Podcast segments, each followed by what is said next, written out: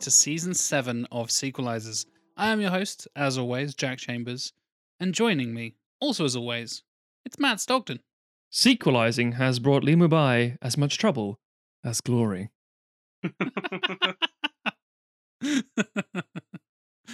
Simple, straightforward, nice, yeah. I wonder, the, the name might be a bit of a giveaway there, but I think the quote is subtle enough that some people might not get the reference. So, yeah, yeah, it's it's tricky.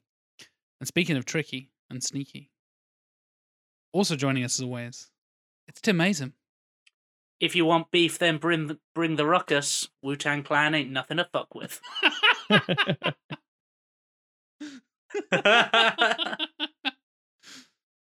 so we're uh, it's uh, Man with the Iron Fists. That's that film, isn't it? With with Prezza in it for some reason. But that's not what we're fixing. No. We are in fact fixing something else. We're fixing a Netflix film. Is that a Mm. first for us? We've done straight to DVD. We've done a. I know you released something on Disney Plus as like one of your pitches, Yes. Tim, and that was pretty innovative and cool. We're doing a Netflix film, a sequel to a stone cold classic, ladies and gentlemen. We're fixing Crouching Tiger, Hidden Dragon, Sword of Destiny. But before we get to that, before we get to discussing the first film or the second film or the pitch or anything like that, give a little shout out to our patrons because you can go to patreon.com slash sequelizers and you can chuck in a few pounds, chuck in a few more pounds, and get a variety of benefits and goodies for your membership and patronage. You can get early access, you can get ad free episodes, you can get bonus merch, you can get discounts, you can get exclusive live stream invites. You may even be able to pick an episode or even vote on an episode, just like they did for this episode. Crouching Tiger, Hidden Dragon 2 was voted for by our patrons. And if you join us on the £5 tier or more, you can vote on Patreon and pick a film for us to fix. If you support us at the very highest tier, you can actually just straight up tell us what to fix. That is a thing as well. We might argue back. You know, some of you got terrible taste, mentioning no specific names just yet. But yeah, you get to tell us, hey, I want I want you to do this in the interseason, or I want you to do this for season eight. Yeah, if you want to join us in the fifty pound a month tier, you can tell us what to do. Those people, as well as a couple of others, are also executive producers, and that means they get a shout out on the show as well. So some names you already know already. They're they're staples of the show, and we've had a reasonably new addition as well. So you probably already know the man who had a, a pick earlier this season, Mr. Stuart Main, 你是哪儿的？ Mr. Jonathan Firth Clark, 在下凤阳山魁星五手罗军雄， Mr. Mike Salvia, 好个陆军雄，我听到这名字就想吐。你活该倒霉姓陆，要比划就先拿你开刀。 and our latest and newest executive producer, Mr. Tyler Rogers.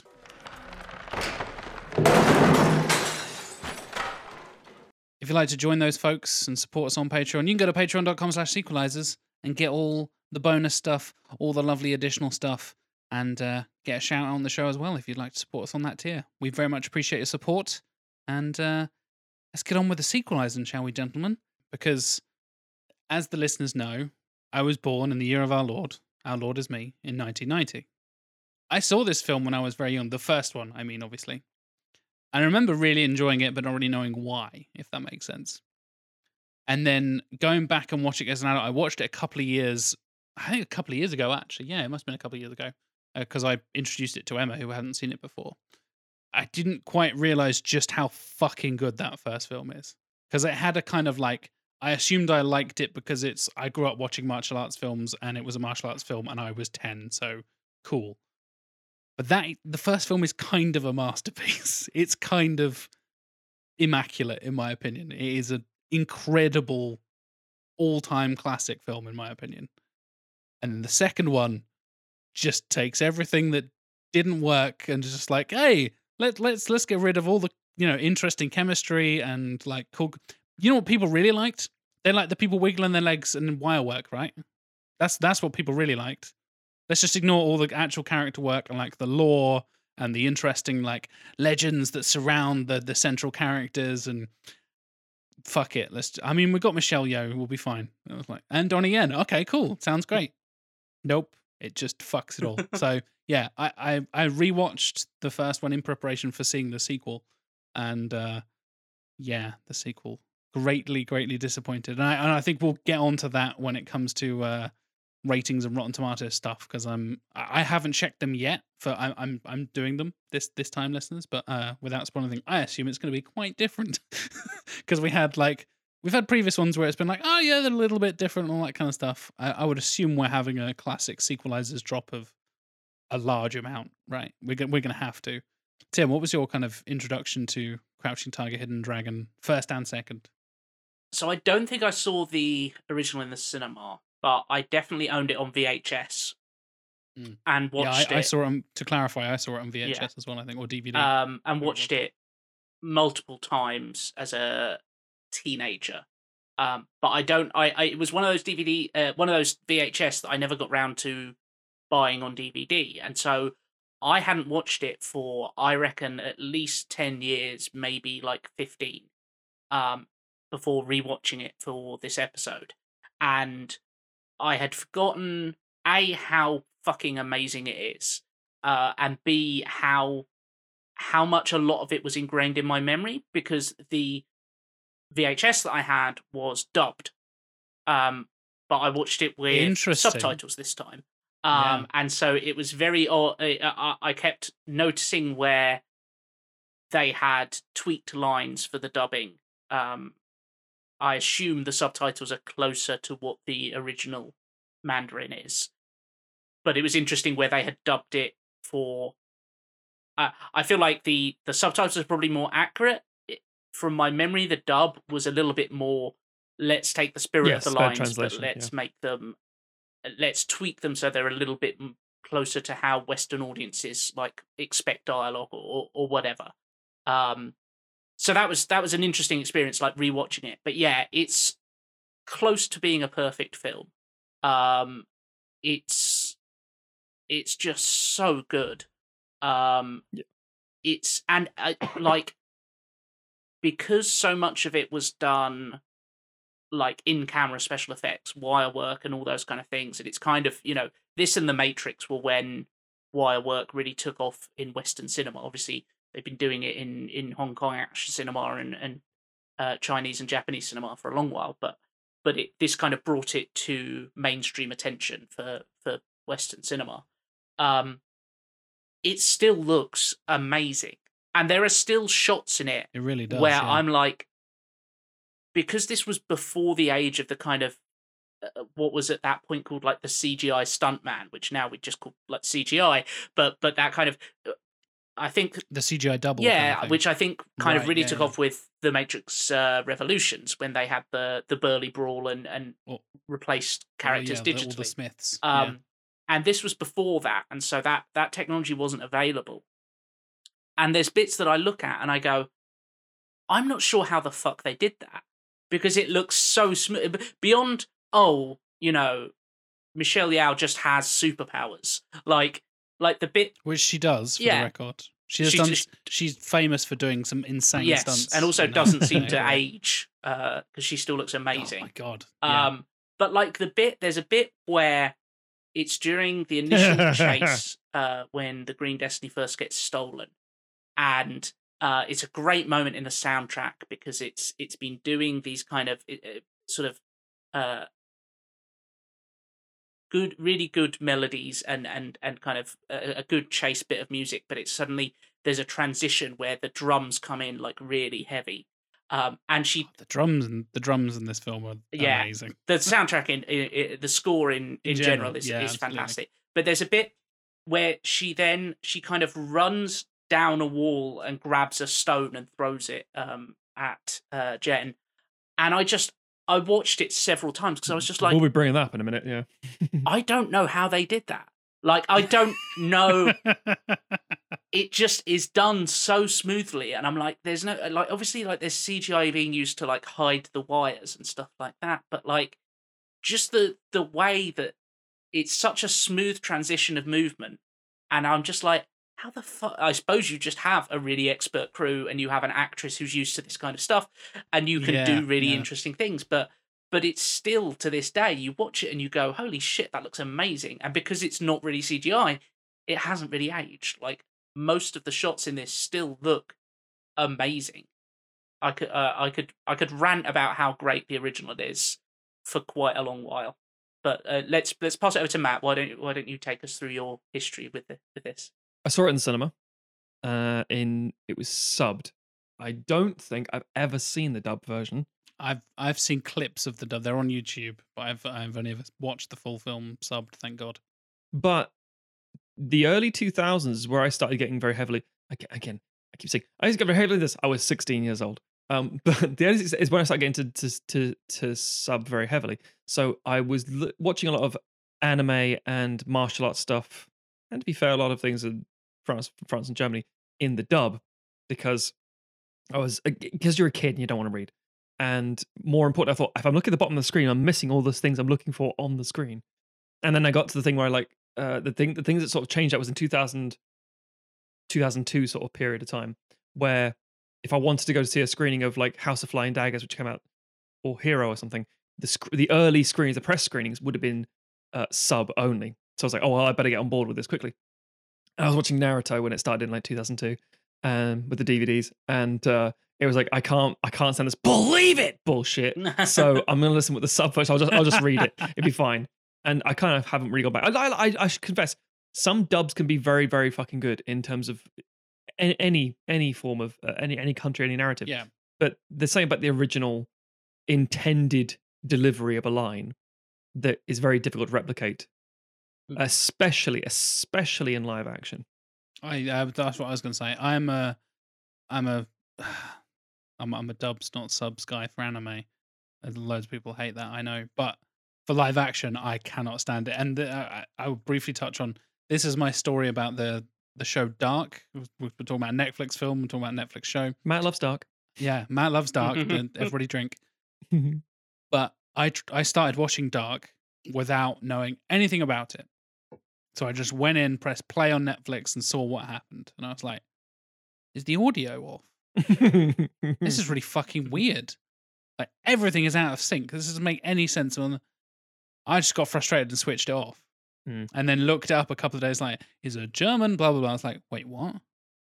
Well, they were speaking. Oh fuck! It had the dub by default. And it was suddenly like, oh, hello there. I'm Sam. I'm the main character in Dark. And you're like, what the fuck is going Obviously, they don't speak like that, but you know what I mean. Sure, sure. Like, I was like, what the fuck is going on? And I've had that a couple of times with other international films. And yeah, I can't bear it's really weird.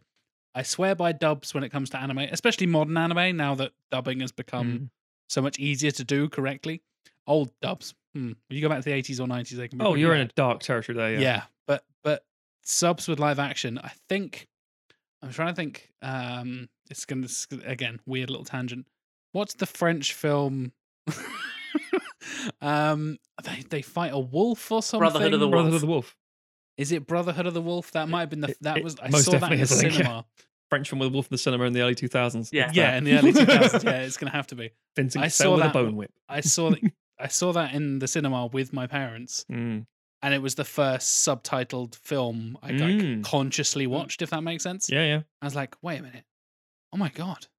They're speaking French and I'm understanding. this is amazing. And ever since then, it's kind of been like, yeah, that, that, that I've kind of stuck with that. Yeah.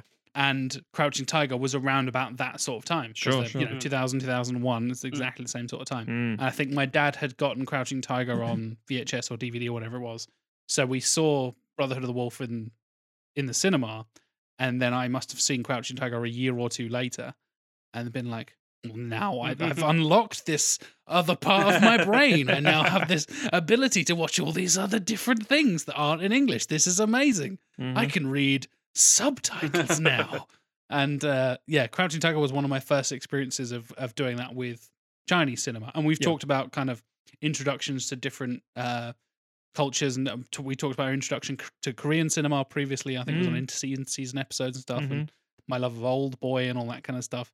And Crouching Tiger was definitely the the wuxia introduction to Chinese cinema for me. And I've loved it Mm. ever since. for a, for a See- lot of people, I think you know. oh, That's definitely. what I was yeah, gonna say, Big I- in the West. Yeah. I, I okay, so back to my personal history sort of shit. I was working on the entertainment counter in Woolworths in Norwich back when that was open, before it was bulldozed to become a mall. We had this weird th- anti-theft thing, which was such a time-consuming piece of nonsense, and it was typical cheap British kind of thing to do. Okay, all the CDs, all the DVDs, all the videos are coming in. How do we make sure that no one's going to steal them off the shelf? I know. Let's have enormous drawers where we empty the content of the case and l- put the case on the shelf, but the DVD Oh, is one of yeah. separate drawers somewhere. E- empty cases, and then Mm. behind the counter, there's yeah, like a. which again, they, doing s- like they still do CeX that in video game shops. exactly, and that's Yeah. nothing necessarily wrong with that, except sometimes there is.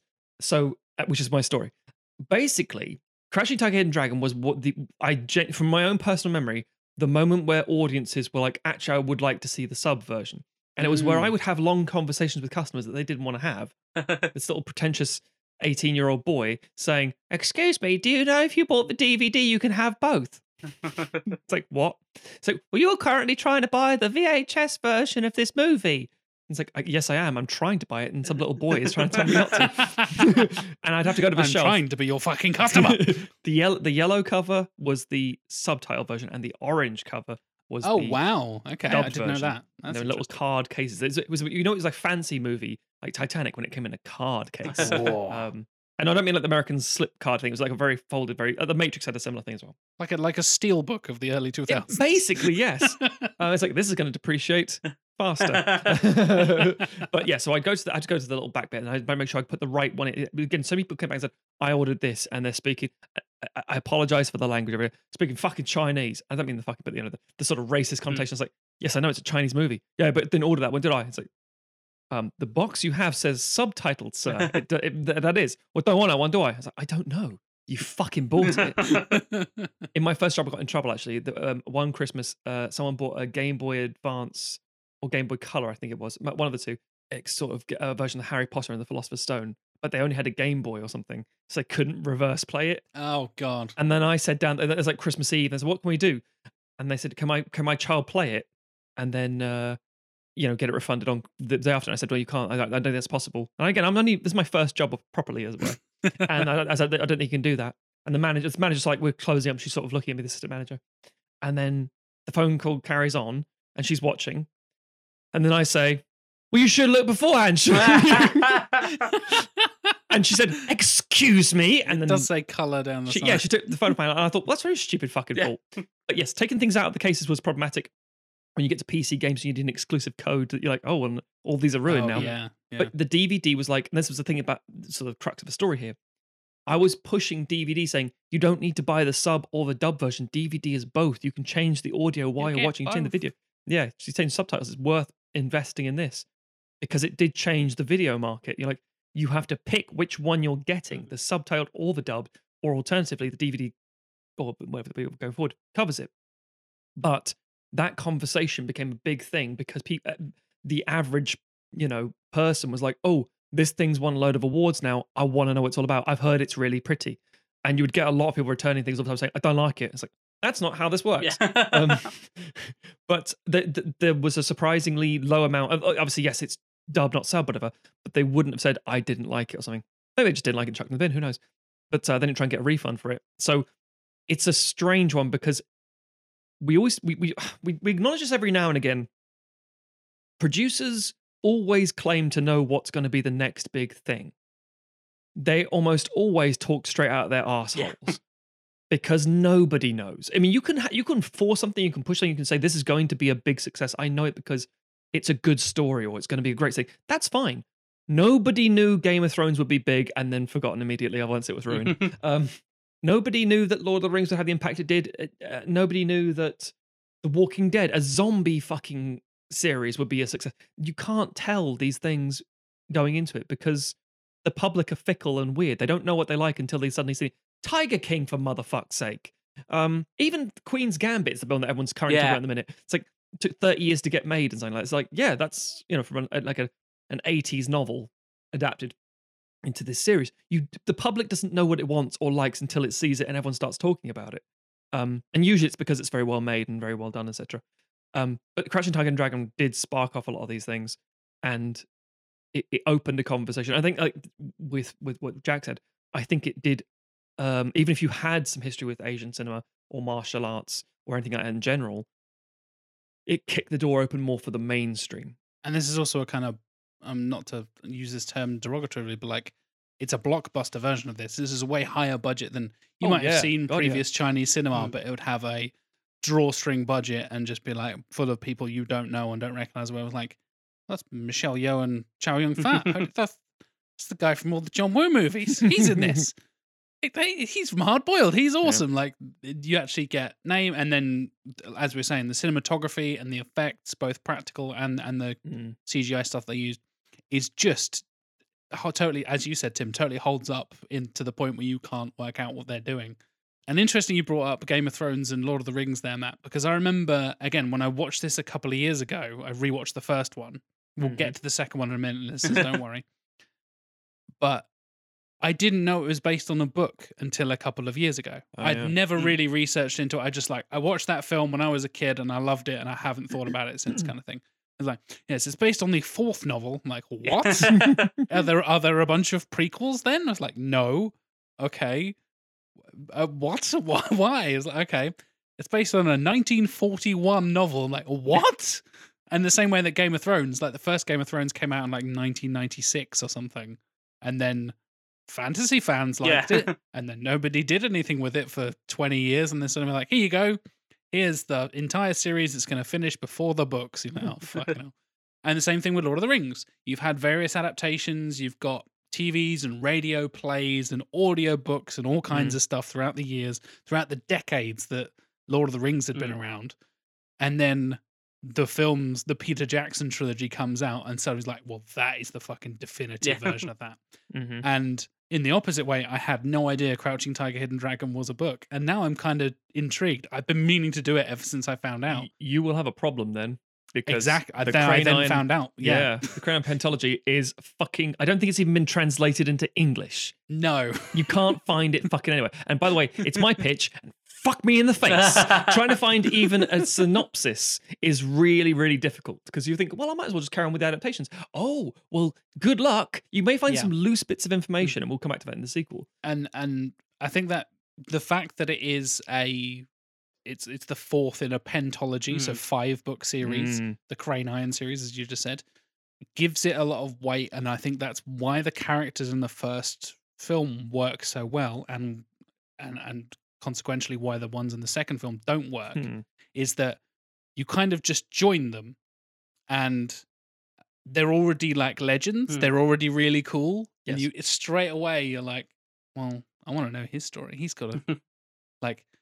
Li Mubai's got this amazing sword. Like, what the fuck is this? Is this is really cool? You- That's prequel already, like- territory. Watch out. You be careful what you ask for. exactly, exactly. But the fact that they don't tell you is what makes yes, it so special. does, yeah. You're just they show and don't tell, and that is so important to where you get like mythological, fictional, lore, legend based stories, and it just makes them feel even more badass Hmm. and cool than they already are. Where you're just like, you're not told like, oh yes, Li Mubai, he's been traveling, and then there's a flashback to him as a kid for half an hour, and then here's the Mm. prequel bit, and there's a young blah blah blah, and you see him like growing and blah blah. blah. Like, you see a little bit of that, you learn a little bit of his story, and then they leave it, and then a bunch of other characters show up who are basically in their own movie Yeah. trying to steal the sword themselves, and like it feels like a fleshed out world straight away. Yes. And the second one tries to do that and carry on with the Sword of Destiny and that whole thing, Mm. and it just doesn't work. They try so hard to lean on that legend and the lore and the legacy of the first film because that first film is so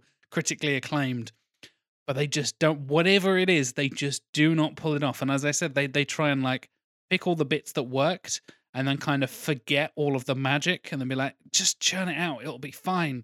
We've got Michelle Yeoh and Donnie Yen and it, it's just boring and nowhere near as interesting and doesn't have the the lore or the legacy or the interesting characters or anything like that that the first one does. I think I think that's a very astute way of putting it with Ang Lee's direction and stuff. The idea of uh, show don't tell kind of things because there's a lot of really emotional scenes and there's lots of um, uh, stuff that's put in there in terms of very romantic as a story on on so many multiple angles. But most importantly, it, it, tells you really key information with visuals and never confirms why.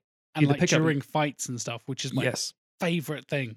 You learn And- about the characters as they're hitting each other or not hitting each other in some Pre- precisely. It's the Yeah. control that goes into it and the way people lean back and it's like, oh, they're they're toying with you. And there's one scene with the trying to trying to flush out the the Jen um, knows swordplay, and it's being revealed by the way that she writes calligraphy. Mm. Yes, And it's like you fuck it. And the thing is, you may So not even pick up on the as an audience what this actually means, but it it's it's it comes out quite apparently for um Uh, over the time. You think, oh oh shit, she's on something. I don't know what it is, but I think I'm on. Oh, I think I know what it is. It sounds silly because it doesn't talk down to the audience. It'll like it's like we'll take you with us.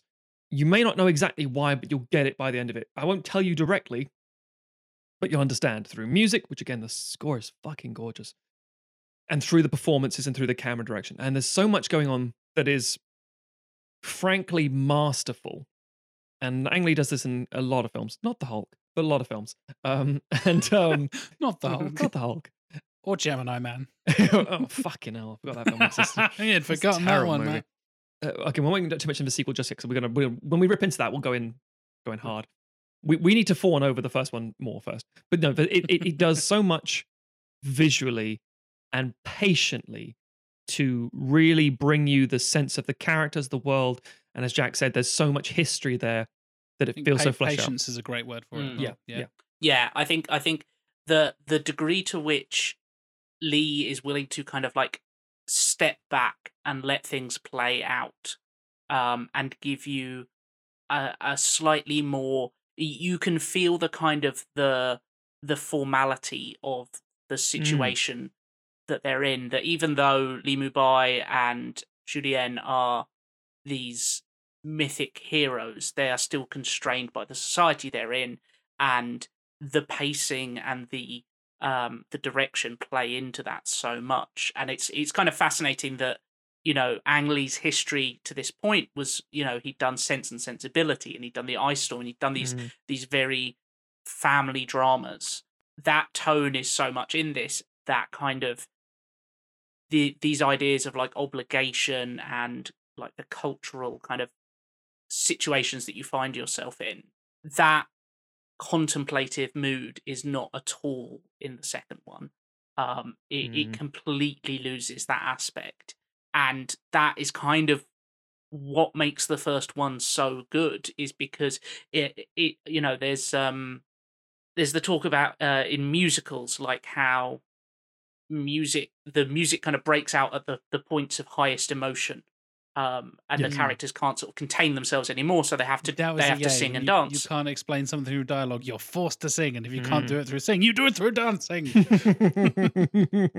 it's you know it's much the same in this in the action you know and it's it's these people kind of yearning to express stuff um and then it comes out in these bursts of action which even them even they don't feel frenetic the the the editing and the direction keeps the action so it doesn't keep it a, a remove but it it it doesn't feel like rushed or hurried i think patient as Matt said, is such a perfect word for this film because it's it's willing to take that time.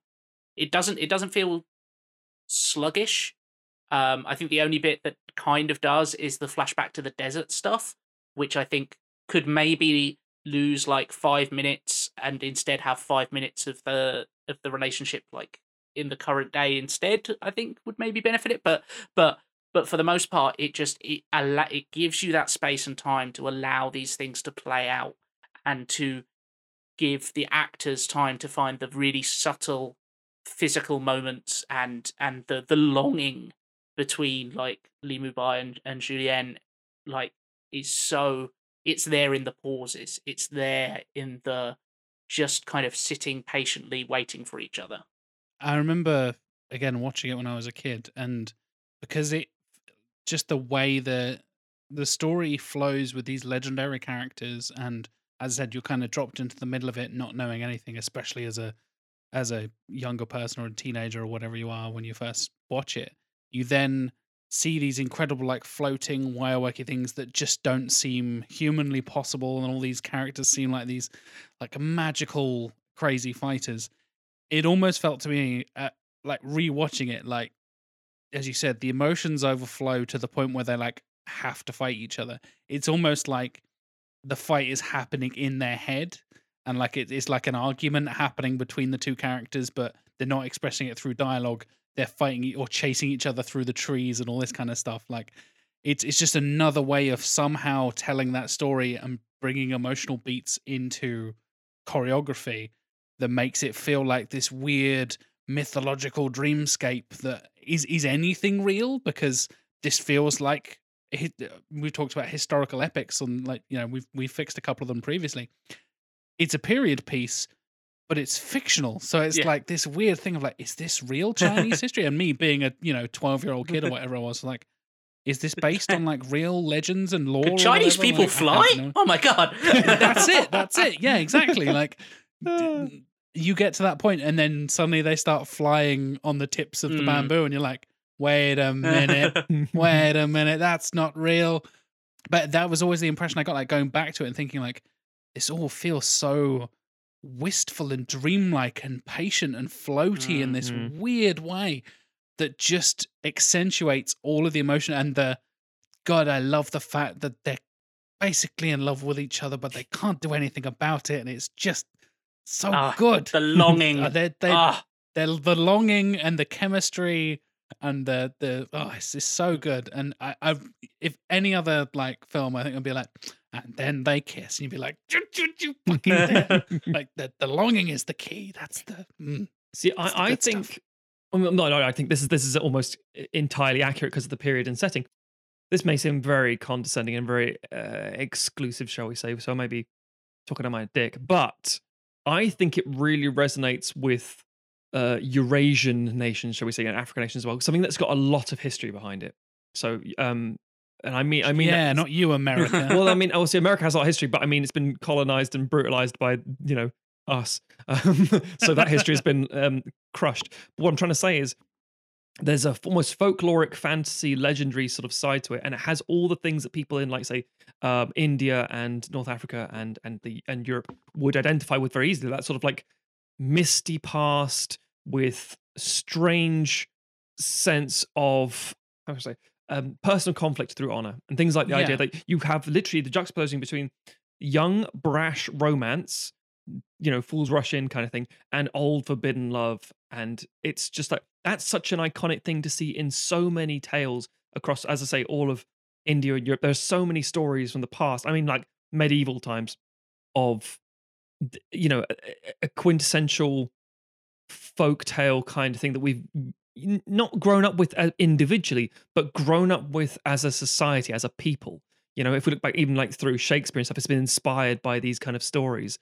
And so there's a familiarity to it despite the fact that it is in an entirely different setting with people who can basically fly up fucking bamboo by running fast. But that doesn't matter because it still feels you you immediately feel the sense of of of uh, a comfortable uh, sorry, a comfortable familiarity for the notion of if you if, I mean I watched it as I say uh, just as to to round this off I watched it as a young man uh, as a kid basically and I was like that's cool.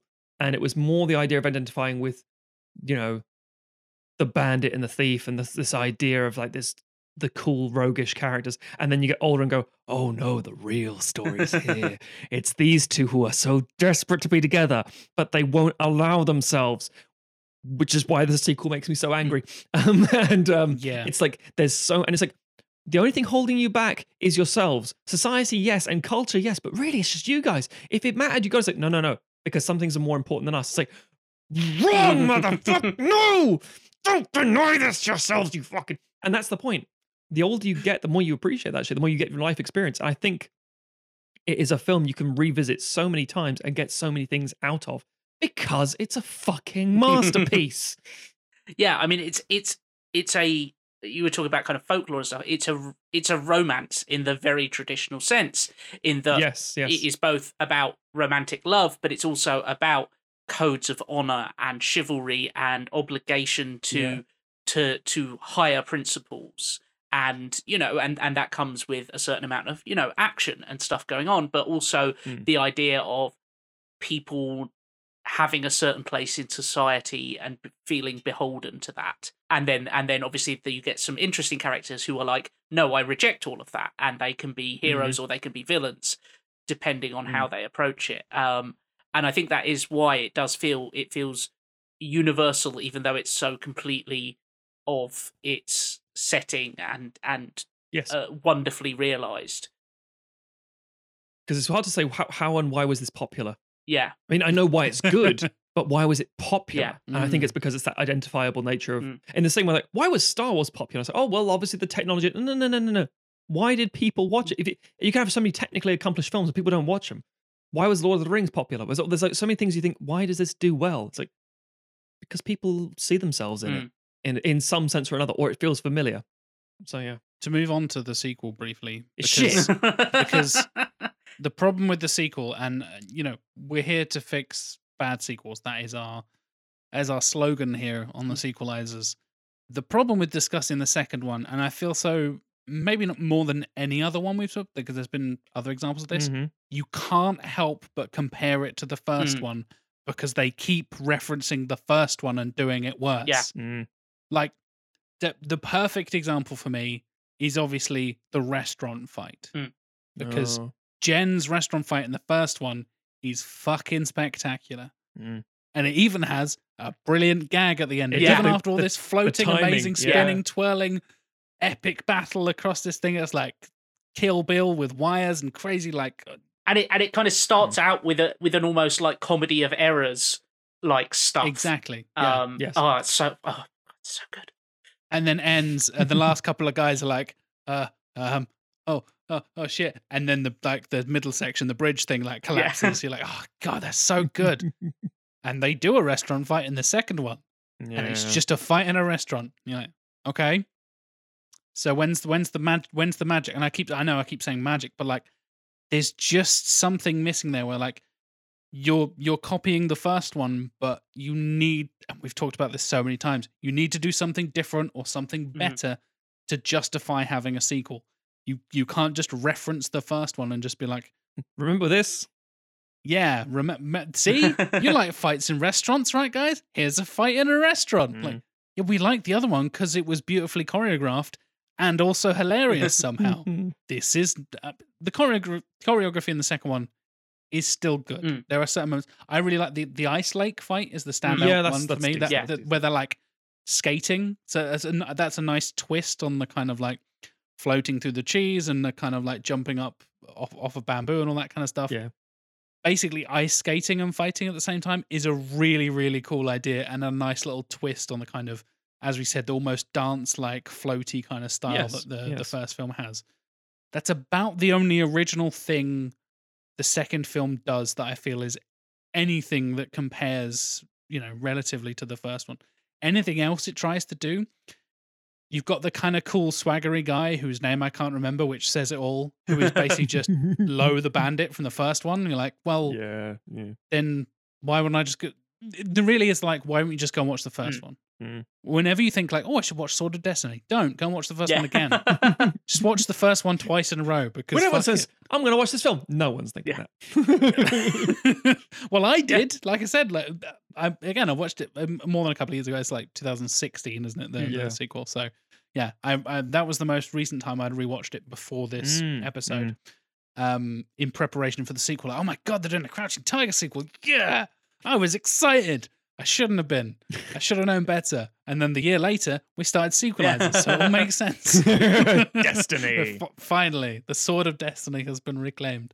But yeah, the, I, there's just anything positive I say about the 1st uh, Mhm. sorry, about the second film, can just be multiplied a thousand times and applied to the first one. Like, oh, Mm. that was quite a good fight. Like, yeah, but there was a much better version of it in the Mm. first one. Oh, that character's quite cool and quite funny. Yeah, Mm. there's a cooler, funnier character in the first movie. So, yeah, like again, Michelle Yeoh's great. She's always great, and she was nearly forty in the first one. Mm. She's nearly sixty now. yeah. How is that even possible? She's just an ageless, incredible, incredible actress. Um, Donnie Yen again, always amazing. Always, I mentioned Ip Man earlier. He is Yes, he, yes. he is one of my favorite martial artists in in cinema. One of the best, you know, that kind of genre in in the last couple of decades, in my opinion. Mm, mm. But it just doesn't get it. It I don't I can't quite. I, this is terrible podcast material, but I can't put into words why it doesn't work for me. Uh, yeah, it's funny because in a lot of ways, it looks, it feels like a sequelizer's pitch, like this Mm. film, because you'd go, you, you if you were thinking like, okay, we're going to do a sequel to Crouching Tiger, Hidden Dragon, it's like, oh, okay, well, it's an adaptation of the books. Let's go back to the books. Let's ad- adapt the Mm. next novel in the series. Okay, let's let's bring back Michelle Yeoh. Let's who we can't we you know Chow Yun Fat's character dies at the end of Crouching Tiger uh like who else can we bring oh let's bring in donnie yen like he's really good oh uh it yeah. makes Yun- sense. Yun Won- yeah, totally Yun makes Woo sense, Ping Yeah. did the the fight choreography let's bring him back as director all of those decisions individually make sense for the most part but it it adds up to something incredibly soulless i think it's very telling this was only about the third film that netflix made as a as a producer Oh, uh, right, as okay. in terms of like their God, yeah. original content. This was Mm. very early days for them. You know, uh, they did House of Cards in like 2013, and then there was quite a big gap before they did the next stuff where like Orange is the New Black and, and things like that came out. Um, and this was one of the first feature films that they produced. To start with, it feels really cheap. It feels so. It feels very studio bound in a way that is very noticeable. It feels that uh, this is one of those things where if you're watching a film and you're like, I can't put my finger on why, but this feels cheap. 90% of the time, it's either cinematography or it's lighting. Agreed. and in both agreed. of those, like Yuen Woo Ping obviously is a fantastic fight director, did the fights for Crouching Tiger, Hidden Dragon, did them for The Matrix, thousands of films probably over the years he has choreo- done the fight choreography for. The fights in this are pretty good, but in terms of direction, he is so different to Ang Lee um, that it feels like these are coming from a. These feel like they could be fights in like a Power Rangers show or you know something like that. He also doesn't have the skills for the other part. Like Crouching Tiger, Hidden Dragon, yes, has fantastic action in it, fantastic fights, but that is just a part of what makes that film so good. And all the Mhm. other parts are absent from Sword of Destiny. It's it's just the fights basically. Yeah. And I think the cinematography is such a key thing you touched on there because the first one looks so good. Mhm, so mhm. in perfect shot choices and these wide angles and these perfect little close ups and timings and sweeps and all this stuff. Peter Pau's work on the first one is nothing short of incredible. I agree. And the second one, as you said, Tim, just looks cheap because no offense to, and I'm going to have to look the guy's name up. Newton Thomas Sigel, I believe, Newton Thomas Sigel. Thank you very who much. Who did Drive and other bits and things. either. I know, but, but, but visually, it's very much an appealing film. He also directed the. Uh, he's a cinematographer, X Men and X Men Two X1, and X2, Usual yeah, Suspects all and all other Bryan yeah. Singer stuff. And ooh. Yeah. but um, but yeah, he, he he is a capable cinematographer. So I don't know why. Well, I do know why. It's the it's the relation between the director and the cinematographer. If you can't convey what you want, you end up with something that's Yeah. flat. Yeah. I think that you don't have that perfect chemistry and uh, Mm. mm, this fuck, I need another word. The magic of Mhm. of the combination of director and cinematographer and Mhm. choreographer, as you said, like the choreography in both films is great because you've got that continuity there, but it's just not the combination of Ang Lee and Ping and Pau all working together in this Yeah. perfect Mm. little package that just creates a little masterpiece. Whereas you take away one of those bricks and the whole house comes crumbling down kind of thing. And in theory, some of it works. And I I mean, correct me if I'm wrong here, Mr. Stockton, because you're fixing this one, so you've probably mm-hmm. done the research. This is based on the next book, right? This is on the, in the fifth, this is Technically, based on the yes. fifth book? Technically, no. because I, I believe, Of course. and I could I could be completely wrong here because I didn't do a huge amount of research. The Sure, the, sure. the the pentology or pen whatever five books, Yeah, the five book right, yeah. series.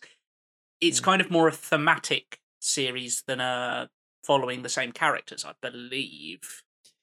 It's Or- uh, It's It- generational. Yeah. yeah, it's tricky. Yeah. Part just to, to, to sort of tie this all in. Part of the reasons I don't think this works, uh, I would agree entirely. Direction and cinematography are not good.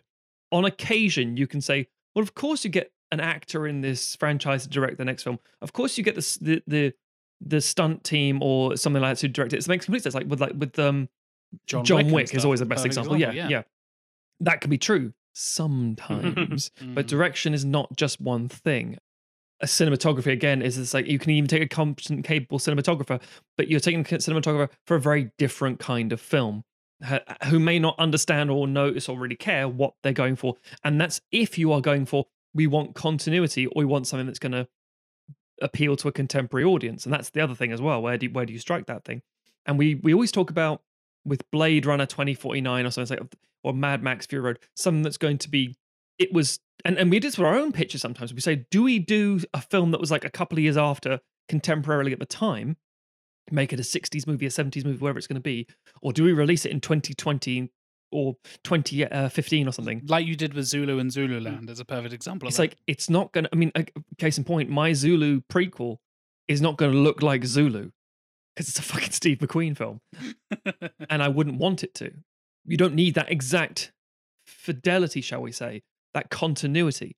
Blade Runner and Blade Runner 2049, they're not the same thing. One's clearly a Ridley Scott film. One's clearly a Villeneuve film. A lot more smoke, um, but um, but but the it, it's it's not necessarily a bad thing. It's just reflecting the times of change and so on and so forth. But with this, it was a mistake in my opinion.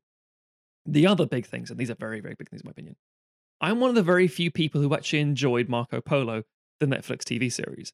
I thought it was all right, had a lot of potential, was quite interesting. you've recommended it to me a couple of times. it's yeah. it's all right. have It just not seen a out. second of it outside of trailers. Yeah, it's it's annoying now because it's obviously again it ends on a cliffhanger because Netflix went now we're done now.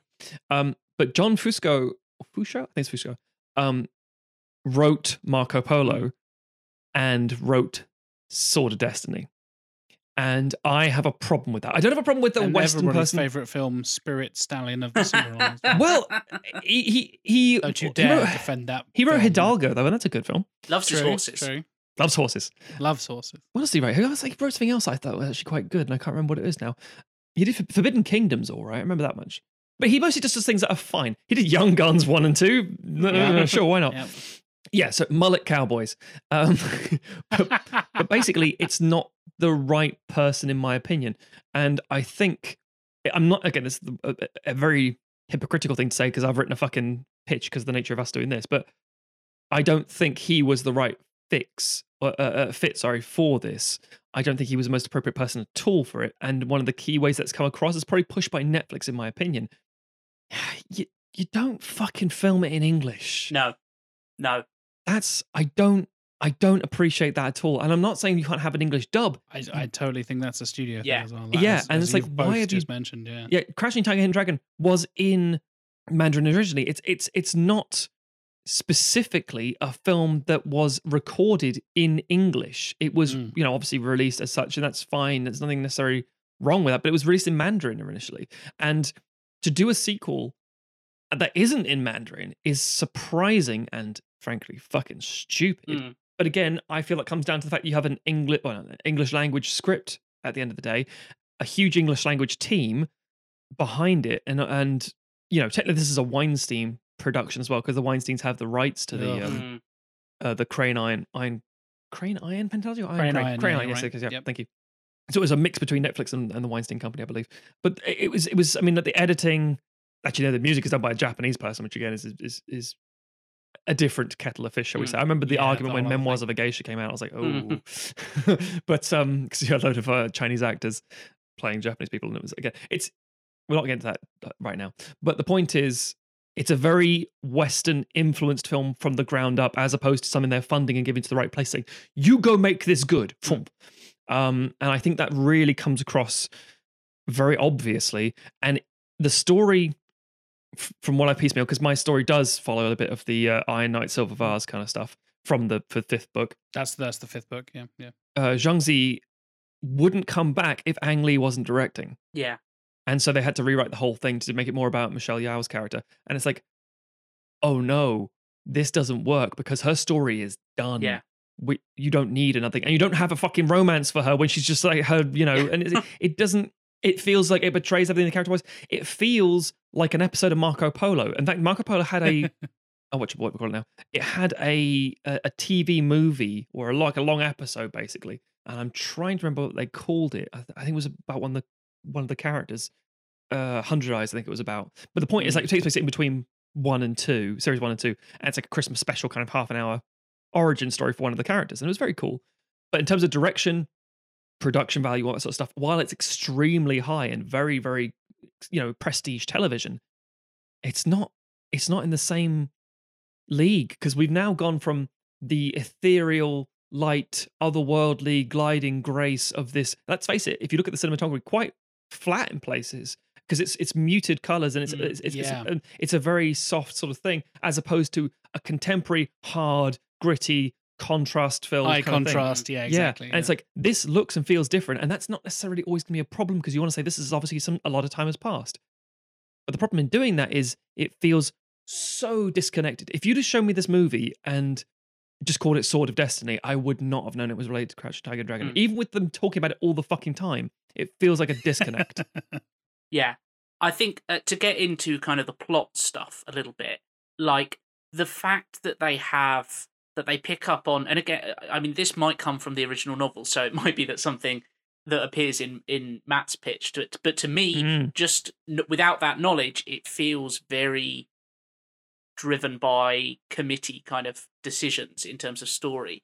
The fact that they have Shu Lien come back and bring in a love interest for her and have it be the brother who she was betrothed to before who died or who supposedly died and that's like that's the whole reason in crouching tiger hidden dragon that she and Li Mubai can't be together because she's bound by that Yeah, oath. Exactly. and yeah. and it's like as soon as they I saw that they were starting to do a romance for her I was just like fuck off Correct. for for multiple reasons because a like don't if you've seen the original film like you, you know how like how good the romance between her and Li Mubai is because uh, that never resolves because that's the tragedy of it.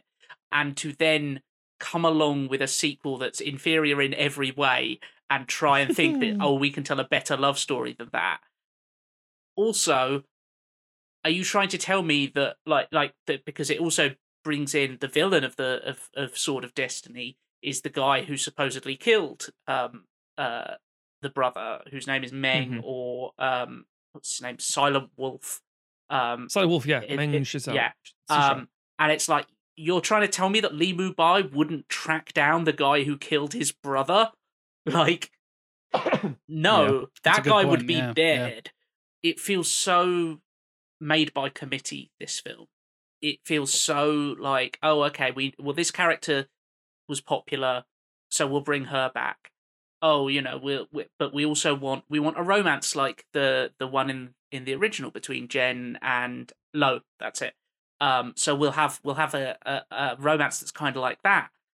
And they were they were like bickering weren't they? Oh yeah okay so we'll have one of these romances where they just hate each other and then seemingly out of nowhere just decide oh no actually we love each other.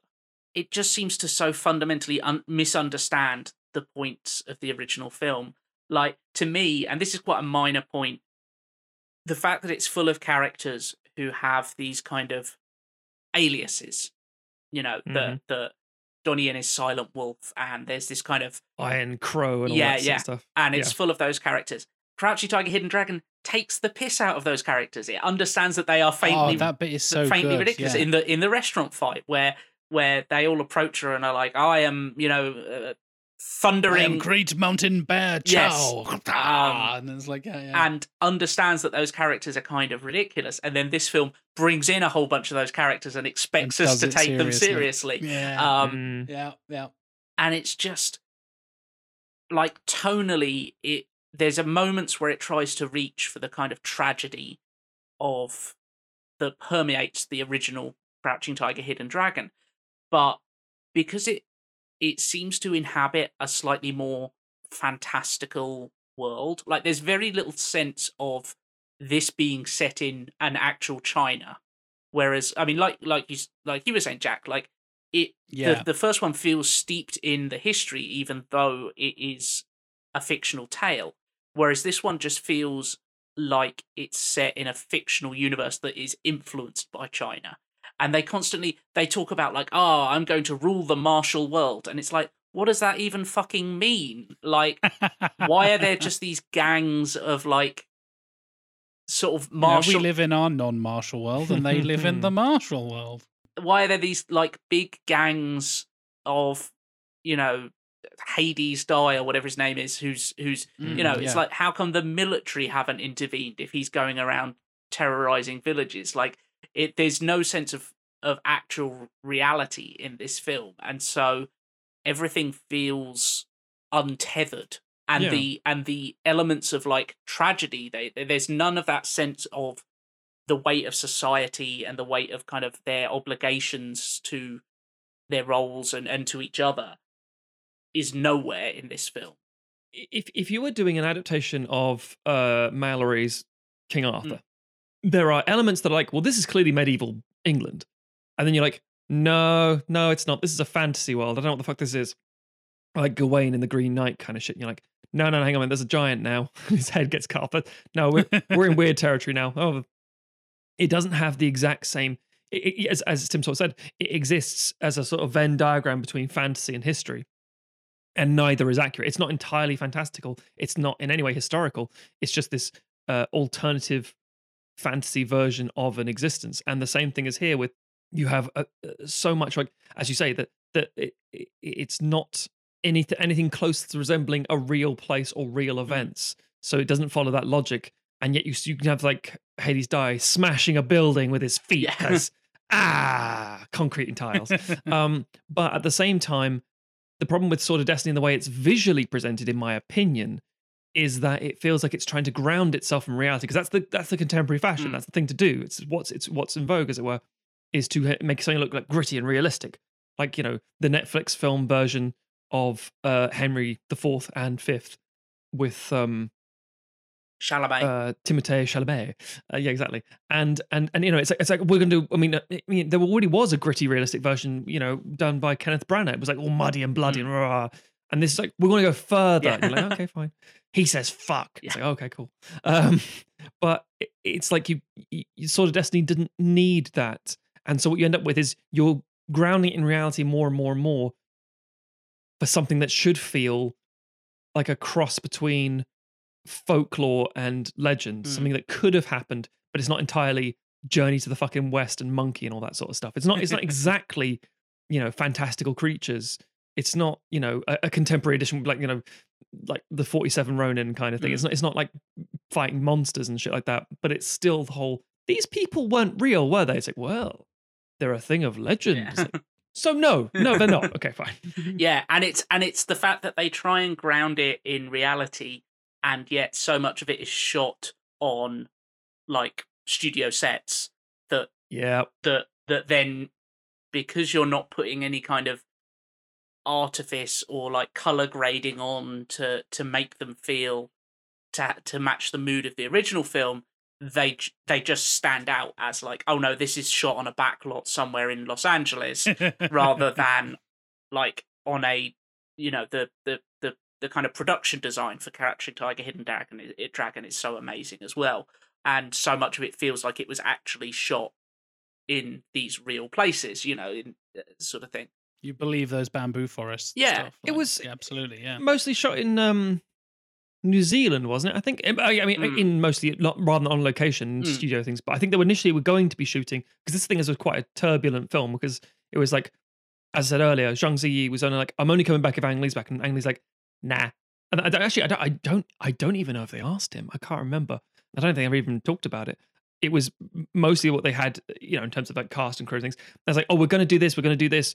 We're going to film it in, uh, in China." And it's like, "Well, maybe we're not going to do that." Yeah. like, why? What's going on? it wouldn't surprise me if it was in New Zealand because there's there's a couple of Australian actors in it um Chris Yes, Pang exactly, who I've seen yeah. in other stuff and he's been he's in Crazy Rich Asians I believe and he's really yeah, great in that um and it's fine in this like most of the acting actors in they're not it given much to do. they're not yeah I, I think that's the thing. It's like there's it, it all feels so surface level. I was uh, when I was watching it, I kept thinking of there's a John Mulaney stand up bit where he talks about when he was writing at Saturday Night Live and he was writing uh, and Mick Jagger was the host.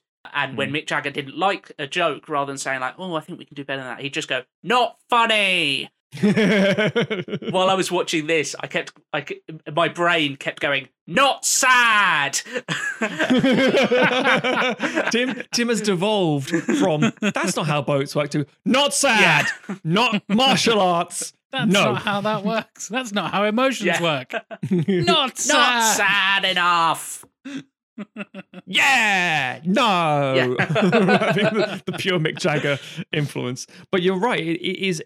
It's a weird thing because watching this movie unfold, I wanted to like it from the very get go. Because I like with Jack, I was like, "Oh fuck, this is gonna be the be- what a brilliant idea for Netflix to do. That- Great yeah. idea." And the fact that it was one of the early ones, as you mentioned, Tim, like they're doing a sequel to Crouching Tiger. Fuck Mm. yes, that's a brilliant idea. What a great time to bring starting point for We've their, for a- their new yeah. production and stuff. What this could be a new thing in the future of cinema, which it kind of has been, but not because Yeah. of this film. and it was, this, and because the thing is that uh, when Crouching Tiger, and Dragon came out in the first thing, people said, "What can I watch that's similar?" And as we said earlier, it's like, well, there's lots of things you can watch, but not of this caliber in terms of the money that's gone, not in the Mm. polish. So if you watch something that's older but still really good, uh, other Wuxia stuff, you're going to go, "Eh, I didn't like that." It's like we know because you Yeah. want to watch that again. Yeah. Watching stuff that's made 20 or 30 years earlier. yeah. and you're so like, suddenly you get this huge money investments in things like, as I say, Hero and and House of Flying Daggers and other bits and pieces that come out of the same sort of era. It's the same sort of thing here. Like, oh well, you could do more with this. You could you could do something very interesting and uh not to spoil my pitch too much, uh, but based on what I could fucking glean from the synopsis of, of Iron Knight Silver Vase, Xiao Yao's character's not in it.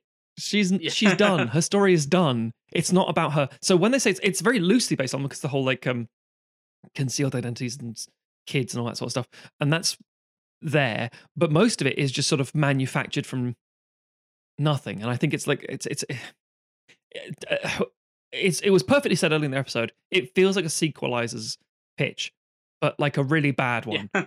like we've held some auditions for a new sequelizer and we're like i love what you're going with this i really think you've got a potential but not funny um, it's like no that's not going to work because i think you've lost the reason and, and again this is the key thing here if you don't know why the thing was good in the first place and your replication isn't making a statement or moving it on or doing something Mm. that's just important why the fuck are you doing it other than money and i think the truth is just yeah, yeah. it does it doesn't feel like anyone came to this going like we've got a great idea for yeah. The- we need to honor the memory yeah. and elevate it it felt like they went oh that that property's been laying dormant for a while we could make a sequel to that Yeah. and it probably wouldn't be too expensive we've got this IP line about. We need to do something with it.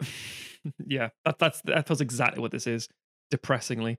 And on top of that, as another minor little thing, it's only sort of saving grace is that it's shorter. yeah It's not like a three-hour feature. It's like thank fuck, it's 100 it's minutes. two Whatever. it is. hours, isn't it? Which is still. No, it's it's uh it's like an hour and 40 minutes, I think. Oh, is it really? Yeah, it's it's, it's like Oh, it's God. it's quite tall. It's it feels a Yeah. lot fucking It longer. feels longer. That's but it's thing, actually yeah. like, oh, this isn't nearly. Oh, 'cause, You know, the, the thing with Netflix films. the first one's only a couple of hours. Yes, Again, that's true. yeah. but but feels epic. But that's that's really yeah, very cleanly done. yeah, yeah. And it, there are so many. St- I know. We, all you can do is a comparison because it's it, it, it, inv- It it, doesn't let you say- comparison yeah yes, it doesn't allow you to say this is its own thing. it never tries to stand on its own laurels or stand by itself. I think the like the classic "you just don't do it" Mm. answer to the problem with Oh, yeah. sequelizers is just like just leave Crouching Tiger. It it's fine. It's a perfect little masterpiece. You just leave it there. Don't touch it. Mm. It's fine. And when people do try to do something that yeah just keeps referring back to the masterpiece, which I Mm. mean we talked about with like Two Jakes, for example, is the like yeah, just kind of do something and then it refers back to the first one and then it's not Chinatown and Chinatown's like an all-time classic. Mm, Well, yeah, why did you think you were going to re- replicate like yeah, one of the greatest films of all time kind of thing? Like it seems like companies are obsessed with doing this like there's an all-time classic that hasn't had a sequel. Well, it's uh, it's been about 15 years. How about we try one? You're like Who thought that was a good idea? No, don't See, d- d- d- sometimes and uh, the problem is Some- that there'll be there'll be occasionally a, it yeah works. there'll be a handful that where, where it works so well they're like what have we got that's old and that's and Yeah. and then there's been a recent uh, not not to harp on Stuart Main's two favorite films, but 24 Blade Runner 2049 and Mad Max Fury Road are perfect examples of that where holy shit it actually worked. There's under no circumstances should Fury Road be any good. But Fury Road is arguably the best Mad Max Mm. film Mm, and it should not work at all and George Miller should not be making a good Mad Max film with bringing back Toe Cutter, R.I.P. as the bad guy. Like what? In some weird like, is it a prequel? Is it a sequel? Is it an Yeah. interquel thing? Nobody fucking knows. Like that shouldn't work. And Blade Runner twenty forty nine shouldn't work. And granted, that doesn't for some people, but I, I- Sure, I think that film does. And I think people have got it in their heads now of like, well, that worked. If George Miller can make a fourth Mad Max movie work, then fuck it. yeah. We're going to do all of these films as well. And now all these fucking sequels, and granted, The Two Jakes is obviously a much earlier example of that from like Mhm, 70s to 90s kind of thing. But it's, I, I'm worried it's becoming a trend of like, yeah, let's take all the things you love from the 2000s. Oh, you want a fourth Matrix film? No, we really don't. Well, you're going to get one because congratulations. Like, for fuck's we sake. thought we'd have another stab at it Yeah, that's Yeah. it. Like And we fucked up the last one. Yeah, have another one. Sometimes I- that can I'm work Fine. we Thanks. we might get a sort of a, a, a real the matrix redemption we could be mm. like going fuck that was the best that fucking brought me back. I love it again. And i'd love that to happen. And this is the key point. We don't say oh these things should be in a vault and never touched. Sometimes every time they wheel out a new example i'm like this isn't going to work. And it's always indiana jones. But, Another good example. yeah, Yeah, but at the same time, I'm still hopeful that Indiana Jones 5 is going to be good. I'm still hopeful The Matrix 4 will be good. I was hopeful Crouching Tiger, Hidden Dragon 2 would be good because there is, as we have always tried to prove with this show, there is always potential to do something. Even if you should leave it the fuck alone, if you've got an idea that's good enough, and the idea was the first inception of the story, the first moment out the door of like, I've got such a story I need to tell Mm. or in, in the case of maybe of Mad Max, I've got something I need to show you. Mhm. Because that's the thing as well with like with some of these spectacle movies, like even with Crash Tiger and Dragon, you can describe the story. You can describe things like, yeah, it sounds cool. It's like, yeah, but you haven't fucking seen it. You don't know what it's like. So There's I- a fight in a restaurant. Cool. Go watch the fight and then come back to me. a thing falls over at the end. It's really funny. It's like it's like Not sounds funny. not funny. But it's like sometimes you need that passion behind it, and I don't. I think while there are a lot of passionate people working on this movie on Sword of Destiny who are exceptionally fucking talented, I think all of them were tied into a bad script and the worst And fucking reason to make it. Churn through the corporate Mm. bullshit. Most well. Definitely. yeah, that's the thing. It's got to come from a place of I have a story to tell, rather than we want to revive this property. Now someone write a story for it. Because to to Uh, Or, or even worse, they take a script that already exists Yeah. and go, uh, Slap that Cloverfield, yeah. fuck it. That'll Yeah. do. It's a totally a Cloverfield movie. It's got anything to do with the ones? Uh, no, but we'll rewrite the last 10 minutes so it does. because yeah, to, to to bring it full circle and back back to what we were said at the beginning, executive producers don't know when things are going to work, and so why Yeah. why would Yeah. they Yep. look at you know your Mad yeah, Max? Fu- executive producers, Tim's calling Yeah. me out. uh, why would you look at Mad Max Fury Road and and you know Blade Runner twenty forty nine and go like, oh, clearly everybody wants sequels to films from years ago? It's like, no, they just want good films. They want films that are good, whether they're Regardless Yeah. if it's tied back to a thing from 30 years ago or Uh, another one recently. Deadpool's really good. People must love swearing. Yeah, it's like- it's like they want their superheroes to swear. superheroes Like, no, forever. they- And then Logan did well. It's like, oh, no, it's like no, they want good different reason. films with where you Yeah, take period, the yeah. character. uh, yeah. Anyway, yeah, no. Um, I, more good films, more original Yeah. ideas, please. Hollywood. entirely. And and just to just to give you a teaser, a teaser, ladies and gentlemen, for Mm, oh, next here we go. week. Sometimes you can have a Oh. passion you desperately want to bring to cinema, and you leave that in the fucking box. it does not deserve to come out. I know you want to. I know you want to make it work. I know you believe in it. But that dream is a fart in a lift. Leave it alone. Leave the door closed. Some doors should remain closed. Yes. But I believe in the story. I believe that. Yeah, I know you do, and you're wrong. I'm sure some of the listeners say to that about our Yeah. pictures as well. Easily. Fuck them. Time for an ad break before we get going any further. First up, we have Stitcher Premium. You can listen to some of your favorite shows ad free with Stitcher Premium, uh, plus get access to Stitcher Originals, bonus episodes, comedy albums, and more. It's $4.99 a month or $34.99 a year, and is a very good saving. We obviously support Stitcher uh, because it is a good podcast centric app choice. Uh, to sign up today, you can go to stitcher.com slash premium and use the promo code sequelizers and we'll give we we will give you a free month of time with Stitcher Premium. Our second sponsor this week is FedEx. A new year brings a new beginning. For any of our listeners that own a business, we want to tell you about FedEx Office. If you're just starting up or have been running your company for generations, FedEx Office gives you the best way to print marketing materials, posters, signage, graphics, and so much more. With FedEx, creating, editing, saving, and ordering are fast and easy. We've teamed up with FedEx and Podgo to bring our listeners 30% off your first, or sorry, off your next order, I should say, of $100 or more at podgo.co slash FedEx. So that's podgo, P O D G O dot C O slash F E D E X for 30% off your next order. FedEx, the world on time. And before we get to Matt's pitch of fixing Crouching Tiger, Hidden Dragon, Sword of Destiny, it's fairly straightforward, gentlemen. There's two of them. Let's talk some rotten, bloody tomatoes, shall we? One's really good, one's really shit. Yeah. I mean, spoiler alert, yes. And I hinted at this earlier on, and I'm not wrong. I- I'll let you know now. There is a significant difference between these two films in terms of both audience score and indeed the tomatometer. So, Matt, since you've uh, done the research, you're writing the pitch and all that good stuff, let's start off with you. What do you think is the tomatometer score for 2000's Crouching Tiger, Hidden Dragon? I'm going to quick draw on this. I'm just going to just go bam, bam, bam. Ba-bow. Speed chess style. Okay, here we go. Here we go. 95 25. 95 25. Okay. okay. That's what I'm thinking. 70% drop prediction. I should point out, Interesting. I think, I actually think, now I've said that out loud, Crash and Tiger might be slapped a little bit by, frankly, just racists who didn't get it. Um, I can't and I think read. that I'm not. I'm not the other watching one this.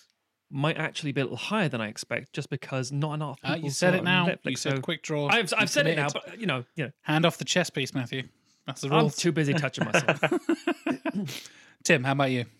Yeah, I think I would go for the for the first one. I'm going to say like 87.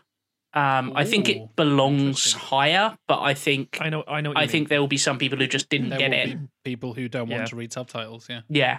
Or people or people who have been told like, "Oh, it's this great action film, you should go watch it." And then watch mm. it now and are like, "I didn't like with bits where they just stood around and talked about feelings."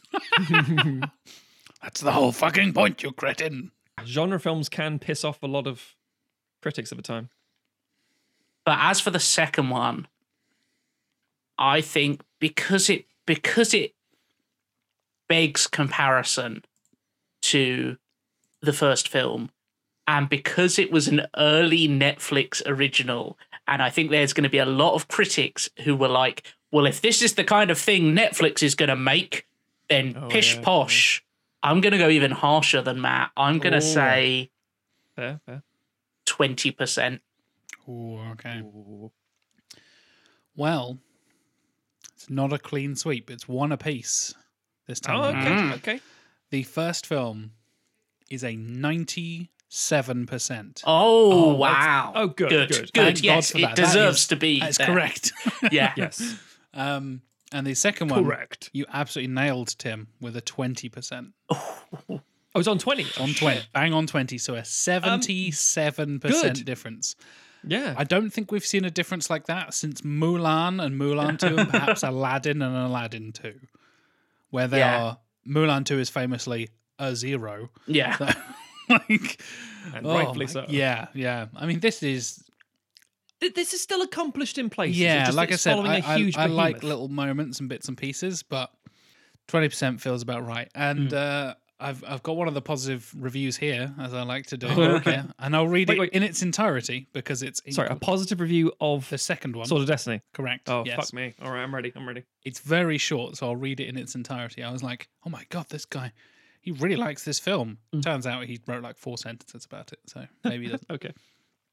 We're all here to see if Sword of Destiny was worth the decade plus wait. It totally was. That's the opening line. And I read that and I was like, I have to read this review. What Yeah. the fuck is this? Yeah. Yuen Woo Ping's direction is strong throughout the wicked plot. Oh, no. And leads Sorry, the wicked you heard plot. me. And Michelle and leads and leads Michelle Yeoh and Donnie Yen carry the film with charismatic mastery in and out of the fight scenes. Despite all the wooing and all Asian, I, John wooing. I, no, it's it's not capitalized. Yeah, it doesn't mean he's not So, trying, like, to, try, trying to say. Yeah. There's a lot of slow motion in the second one, I guess. Oh, Yeah. an all Asian cast speaking English seems off for this cult classic se- cult classic sequel. And shout outs to Jackie Chan's Drunken Master feel all but heavy handed in delivery. I'm like, is this a positive review? I don't know. Mm, okay. However, with breathtaking wire work, I'm like, okay, yeah, worse than the first one, but sure. Fast paced action, hmm, kind of not the point. And nods to cinematic cult Asian classics, Netflix's Sword of Destiny is superb. Crouching Tiger, Hidden Dragon, Sword of Destiny is worth the long wait, but Netflix funding, quote, Western Asian cinema when great local films already exist feels bizarre. Doesn't feel like a positive review to me. Four out of five. Oh fucking like- hell! All right. He says like two. This is great. It's brilliant. Totally worth the wait. Although it really hits the mark, and I don't really like it. Four out of five. what kind of weird fucking review I this? feel the review could make sense if it was read out like a 1920s or 1930s news produ- uh, uh, um, newsreader. Like, the Wawakas are thundering, and it's like, it's like, what are you talking about? This doesn't make any sense. Yes, but I've only seen my first Asian movie. Despite all like, the uh, wooing and all Asian cast speaking English seems off for this cult classic sequel, and shout outs to Jackie Chan's Drunken Master feel all but heavy handed in delivery. yeah, that, that's how I feel that should be read. What the fuck? Um, yeah, Yeah, I just like that's, to uh, pick a weird random. Is that on Rotten review. Tomatoes? Uh, this was uh, published on oneroomwithaview.com, uh, written by the reviewer Andrew Daly. Because I was going to say if it's if it's a, if it's Rotten Tomatoes, like that's I mean, I got it from Rotten Tomatoes, so it's linked through then Rotten there's, Tomatoes. yes, then their standards are really questionable at Yeah. this point. yeah, well, yeah, we know that when we had an entire thing talking about a Oh completely yes, separate film True, true. that is Very not true. about football. I don't know if you remember that God correct. damn, I remember, I remember that. Yeah, yeah. Yeah. So, in summary, ninety-seven percent and twenty percent. About okay with right. that. That's but- fine. I, Yeah, I would no say problem. twenty percent feels a little bit low, Off. but I think it's the it is it's the fact that it's a Crouching Tiger, Hidden Dragon film. I- if yeah, it didn't have that name yeah. attached and it didn't have those associations, I think It'd it, be like a 30, 40 it'd be a I'd th- say, yeah, right? it'd be like Yeah, a forty percent film. you chuck a twenty extra twenty percent on there if it's not. Oh, by the way, we're Crouching Tiger too. Yeah. like, well, no, you're not, not. though, are you? this is always the problem. It's like the, I mean, we discussed this so many times. We're gonna slap a, a brand, recognizable brand name on it, and the only people it's gonna do is it's gonna alienate certain people who like the franchise, and it's gonna piss people off. and- But it's also gonna draw people in who've never heard of it. It's like, no, everything here is gonna fail. Uh, yeah, and we've talked about this on prequels and sequels before, where you get name of the first film colon generic subtitle or something completely unrelated. Like for example, I did with um, my Hannibal equivalent uh, pitch, where it's like, well, it doesn't say Silence of the Lambs, so how they know it's going to be a Silence of the Lambs film? Like, well, how do you know Silence of the Lambs is about Hannibal Lecter? because you do because it is. Whereas like and then we said like dark knight and dark knight rises doesn't work because you've got batman begins the dark knight dark knight rises? Huh? Weird. Okay. Don't, don't worry, I'm about to do the exact same thing. excellent so cue us in matthew. What what let, us get into the pitch. I'm excited. I'm intrigued. Tell us more. Uh, it's not called Crouching Tiger, Hidden Dragon, anything. hey! Okay. Um, I I would possibly accept is it maybe house of thrown knives? I would accept maybe the studio going with my title and then a very small subtitle or even a a, a poster tagline saying a crouching tiger hidden dragon st- dragon story Oh, like Star the Iron Wars. Crane- some yeah something like that just to, So to- if you Star want to Wars sort of on a poster but the film doesn't have it in there this is from if you want to put it in promotional material fine but not we don't control the, film. posters ladies and gentlemen as much as we wish we did that's john scarrett so uh, there's a lot to cover here um, and yet there isn't So, because it's actually quite straightforward. I can't make this movie without Ang Lee. Okay. I know there's Yeah. lots of really competent directors. I know there's tons of people. I I, I had considered using um uh, Zhang Yimou, uh, who's done some phenomenal stuff. Mm, yeah. Um, like again, Hero and other bits and pieces, and Shadow and various things. So it, there are many capable directors, but to capture the the flow and beauty and simplicity of this film, You I can say the magic, original Matt. It's fine. You're allowed to say magic. I'm I'm not. okay. I don't have a I don't have a good experience with You the don't word have a magic 'cause of vocabulary how I of a look. six-year-old Too many of my friends think I'm a fucking magician. So um basically to recapture that, I think a lot of the, the cast and not the cast, sorry, the crew need to come back. You, behind the camera needs to be the same thing. Now this is tricky because it's doing the thing we do with other films. Like I really want Guillermo del Toro on this, but then I have to kill one of Guillermo del Toro's films. I'm like, oh fuck. So in this case, I am actually going to delete a film. Mm. So yeah, that is the thing history. we kind of we don't necessarily talk about that much. We did. I feel we talked about it a lot more in the earlier seasons where Mm. not only have you got to pick a crew and a cast that you like and you think would fit your pitch and all this kind of stuff, you've also got to fit it around their schedules. Or, Mhm. as you said, fuck it. Instead of that, I'm making this, or Mm. instead of that, they're directing Yes. this, or whatever. And that's an interesting, interesting little twist. So, tell us more, Matthew. Okay, so I was going to initially say we don't need the Hulk. We don't need Hulk 2003, but I actually think 2003 for Crouching Tiger and Dragon. I don't want to say it's too soon because it's not, but then the market starts to get flooded with lots of fim- similar looking films, and I don't want the to be aforementioned lost in hero and House of Flying Daggers being perfect Precisely. examples of that. I, I don't want it to be lost in it. I want it to come back at a bit of Yeah, prestige, it almost. could, yeah, it could generation later. potentially kind of just feel like, oh, it's another one of those things. Mm. I've just I've just watched three of those in the last three years. That's whatever. It's fine. Like, yeah, yeah. Exactly. I can totally see what you mean. So I'm not getting rid of Brokeback Mountain. Fuck that. that that's masterwork. Yep. I'm not getting rid of Lust Caution because that's bloody amazing. Leaping over a bit 2012. I'm not getting rid of Life of Pi. I really enjoy that film. I don't like Life of Pi very much, but it's fine. Nobody nobody cares about I know. That's- That's so true. However, and this is a tricky one here. Taking Woodstock was a very mediocre movie. Yeah. I don't know. I think it got like maybe like 50% or something on Rotten Tomatoes.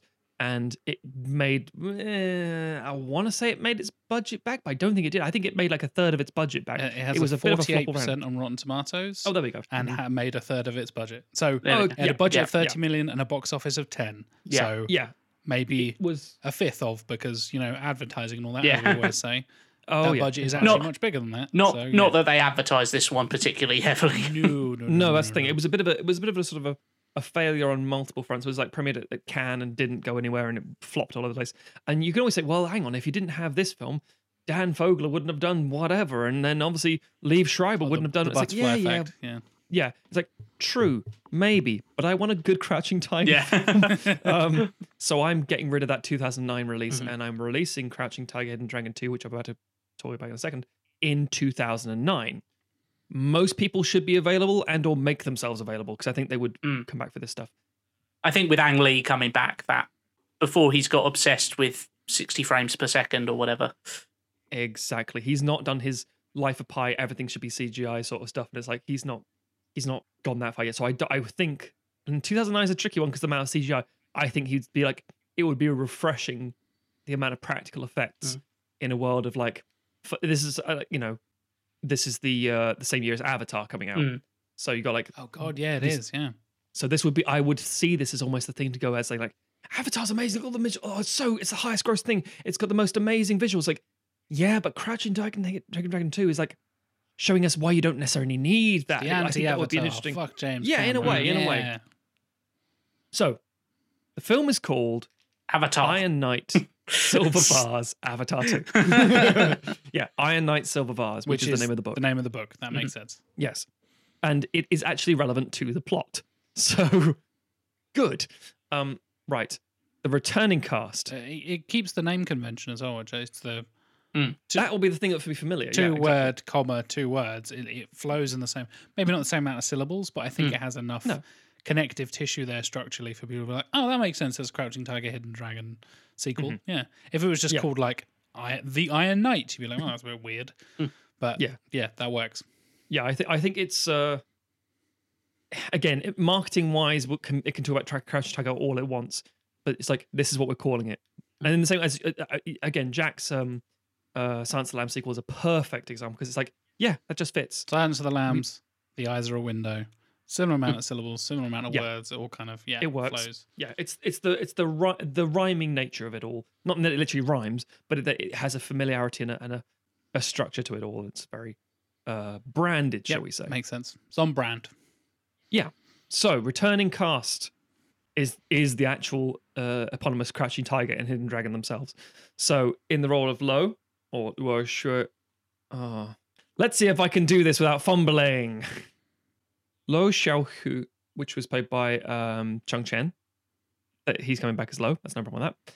Zhang Zi is coming back as Yu Jiaolong or Jen, uh, because again, I think they'd come back for Ang Lee quite easily. I've only got two new named members of cast. Oh wow! Hold on, what? Yeah, I didn't cast other people as such. I know there are other characters, lots but these are the two cool cast martial arts members. stuff happening around. cool wizard shit happens. um, yeah, no. So the role of uh, Han Te Feng, or Feng in general, is how we abbreviate thing, the Iron Knight, Ah, Is-. Deng Chao. And he was in a TV series called The Royal Swordsman. He was in Assembly, which is a war film. He then goes on to do the Four trilogy, as different films with a sort of historic uh, wuxia kind of feel to them. And he was in a big schlocky movie called The Mermaid and Shadow, which is a Zhang Yimou film, and that's really good. He's he's very capable, very enigmatic. Um, Shadow's the great one I've seen and I like. So, Yeah, Shadow's a fantastic film. I think that was good. In the role of Chun Shui Ping, or just Ping in this case, uh, the Silver Vase is Shu Qi. And she is, interestingly, she's Taiwanese. Um, she was in The Transporter, uh, the TV series Romance Red Dust, it goes on to be in Journey to the West, one of the adaptations, and most importantly, The Assassin. I fucking really enjoy that film.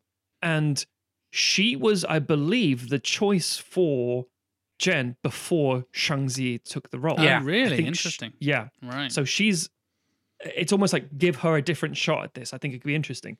And she's a very capable actor and she's very good. I'd say the assassin she gives a very, very uh, interesting role in that. So I think it's it- it's an obvious choice. And they're all capable, all accomplished. And this is also a key point here. This film will be shot in fucking Mandarin. and it will not be Correct a sense of answer. yeah, I'm not having this uh, in English. Um, obviously, there'll be a dubbed version, obviously, but I think the the sub version will be the one that'll be. And I also, I think the audience has now changed. I think 2009 there'll be less demand for a dubbed version in general. If I'm honest, I'm not saying that it won't exist. I'm just saying that won't be as big a thing. Um, anyway, so that's where we are. I've I've taken. There may be some bits that sound familiar and slightly familiar from from from sort of Destiny because I'm salvaging bits from the understanding of what I have of uh the Crane Iron pentalogy. So yeah, we should just kick off. I think. Cool. Several years after the events of Crouching Tiger, Hidden Dragon, we see a moderate estate in the forest. A door slides open to reveal a dying woman cradling a crying baby. The baby is rushed inside and cared for by a maid, while the head of the household, Han Wei Pei, speaks with the dying woman. She says she has done as promised and dies. Pei returns to the. uh, Pei returns to the adjoining room and looks at the now calm baby. He then explains he will grow up to overthrow the emperor and names him Han Ti Feng, the Iron Knight. That's a old name for a baby. Yeah. Every name's bold for a baby. My babe, my my name is Matthew. That means God's gift. Yeah. That's a bold thing to say. you've like, lived up to the title, God's- so I expect I'm expecting a lot from the Iron Knight. Fair enough. I apologize. Do continue. Got a lot to live up to, and you have. Job Yeah. done. Several years later, we are reintroduced to the adult Fang. He and a small group of warriors are storming a snowy mountain temple. After an elaborate infiltration, Fang finds himself in an inner sanctum, tearing through scrolls. The sound of a spear tip scraping along the floor alerts him that he is no longer alone. Behind him is the owner of the hideaway, Lo. Hey, Lo's back. Who mm-hmm. asks why this man is ransacking his home. Feng proudly proclaims that his father's dying wish was to dethrone the emperor and seize control of China. He heard that Lo was once a master bandit and knows a way to enter the palace undetected. Lo confirms Feng is correct, but he would never help someone with so few manners. The two fight to the point of exhaustion, but Fung is able to claim victory when Lo is momentarily distracted by the attacker's eyes. I should point at this point. I was like, why, why, why would Lo be worried about people's manners? Because he's older now. he's not a roguish guy. He's a cool He's guy. settled down in, in his age. Yeah. Jen awakes, instinctively aware that something has happened to Lo. Sensing the disruption, her student, Chun Shui Ping, Silver Vase, enters her master's chambers and asks what is wrong. Jen explains that Ping's training is at an end, and she must journey to the palace to protect the Emperor. Ping protests, but Jen explains that this is her final instruction. Ping then looks towards the Green Destiny, sat upon a stand. Jen reminds Ping that Sir Te gifted it to them, but it is not something given lightly. If it is to come to Ping, it will do so as a result of great hardship. Ping doesn't understand but follows the order. Jen packs limited supplies and rides north. Fong's men leave Lo's cell, having learned what they needed about gaining access to the palace. Fong then taunts the captive Lo, and they discuss the end he seeks. Lo mocks the younger man, saying he has taken all the mistakes of his past, paired with all the pressures laid upon him by his parents, and misinterpreted them as destiny. Fong doesn't initially rise to the bait, once again crowing about how he will rule all of China. Lo cockily admits he understands the young man's aspirations for greatness, but wants to know what he will do with that power once he has it. For the first time, Fung's confidence and arrogance drops, and he realizes he doesn't have an actual plan. Seeing this, Lo doubles down and explains power is not a prize to be won, but a responsibility. He compares power to love, which draws Fung's focus back to the cell. Realizing Lo has freed himself from his shackles, Fung takes up a sword and the two fight. Despite being unarmed, Lo is a formidable opponent, but again, distracted by something in Fung's eyes, Lo is killed. You killed Lo! yep. How dare you? Kill the past if you have to. Ping arrives at the Emperor's court and is granted an audience solely because she carries the seal given to her by Jen. The court advisors are extremely cautious, but hear out the comparatively rustic woman.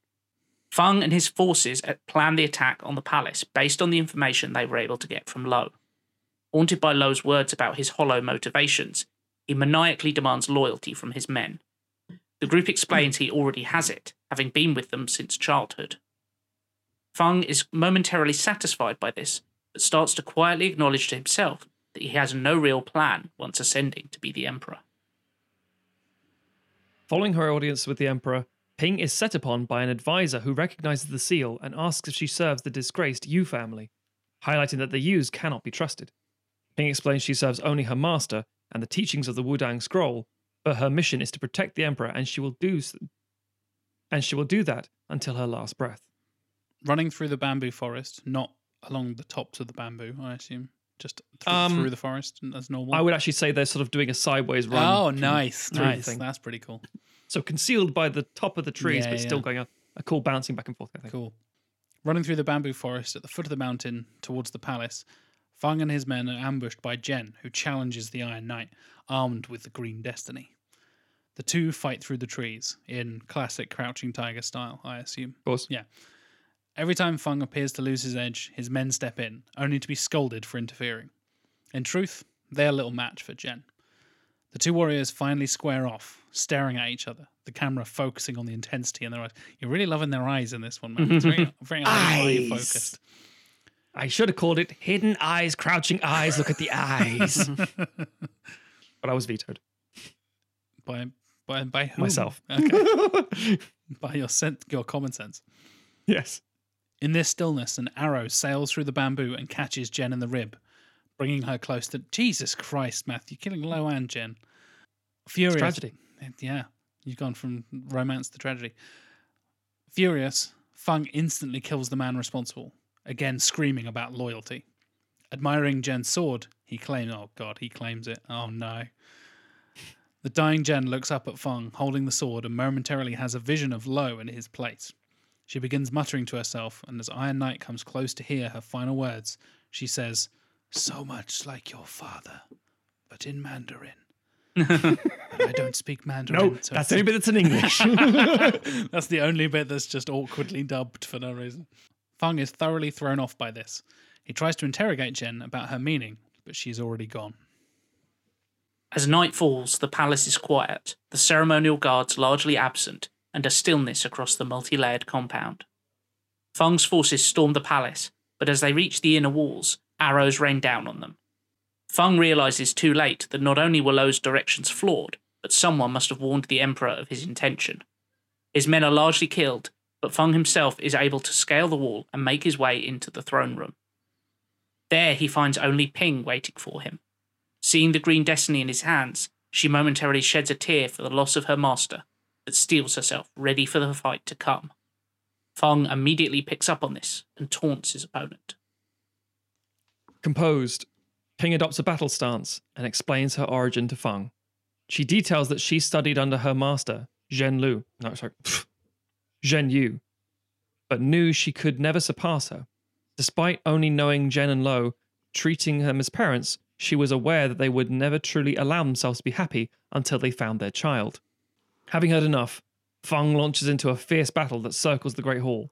The fight spills outside with the battle between the Emperor's guards and Feng's forces raging below.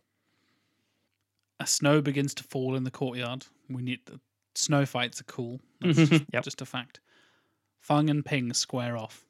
Fung notes that she fights with extreme grace and skill, highlighting how she seems to possess the qualities of those he fought previously. Ping backhandedly returns the compliment, mentioning that Fung lacks the specific training but clearly has the raw potential in him to be worthy of the sword he carries. Ping continues by explaining how she came to be in Jen and Lo's care, that she was probably nobody until a vengeful concubine stole her away in order to switch her out for Jen and Lo's child. But the concubine did not know the gender of the child, and with limited options, traded an obvious counterfeit. Through flashback, we see a young Jen giving birth to a baby. She and Lo celebrate and discuss their plans to name their son Silver Crane. In the night, a masked woman breaks in and steals the baby, supplanting it with another. The baby who was left begins to cry, alerting Lo, who gives chase. The masked individual fights valiantly but is wounded, only managing to escape by using torches to set fire that Lo cannot get through. Lo returns to Jen and explains what has happened, and she demands to give chase, but feels she cannot simply leave the newly delivered child unattended. Over the years, they search with their young girl at their side, explaining their son may be lost to them, but one day they will find him. In the meantime, they will train this girl with honour, giving her the name Silver Vase. Back in the palace, Ping explains her masters were unequaled and could not simply be defeated by some bold bandit with lofty aspirations. She surmises that Feng is in fact Silver Crane. Remembering stories of being brought to his spouseless father as a baby, Feng quietly confesses the loneliness of his ascent to the throne, pushed on him by an overbearing parent who never showed him anything he could describe as love. Feng acknowledges the possibility that Ping's story is true and asks if they are the same, questioning the duality of villain and hero, both blindly obeying orders from a master with no end goal in sight. Ping corrects him and says she has a path and a destiny, but it is one without a fixed destination. Ping calls Fung her brother and extends her hand, but he lashes out and they continue sparring. As the fight slows down with the snowfall increasing, Fung is assaulted by the memories of his fights with Jen and Lo. He is then struck by visions of a young boy training with them before, finally seeing himself as a man by their side. Feeling the truth within himself but unable to forgive himself for his actions, Fung purposefully leaves himself open and is skewered. The snow falling and instantly melting on the warm blood, Fung smiles at Ping before struggling to place the sword on his chest and finally dying. A cross dissolve pushes the story ahead several months as we see Ping ascending a mountain, the rising summer morning sun cutting through the trees. Entering an overgrown ancient tomb, Ping takes out the Green Destiny and places it on an old mount. She stares silently at it before turning and descending the Wudang mountain.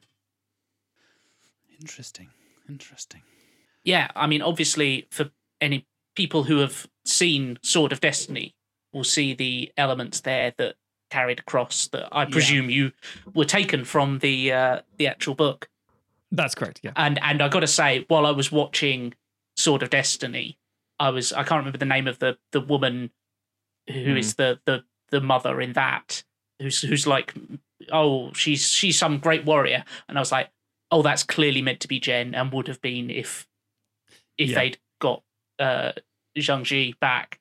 Yeah, no, I thought I thought that was good. I think it you've given it a lot more. It's not as busy as Sword of Destiny. You've stripped out a lot of the nonsense that they have, um, and I think the the th- you know we we talked about how the fights in Crouching Tiger are so emotionally driven.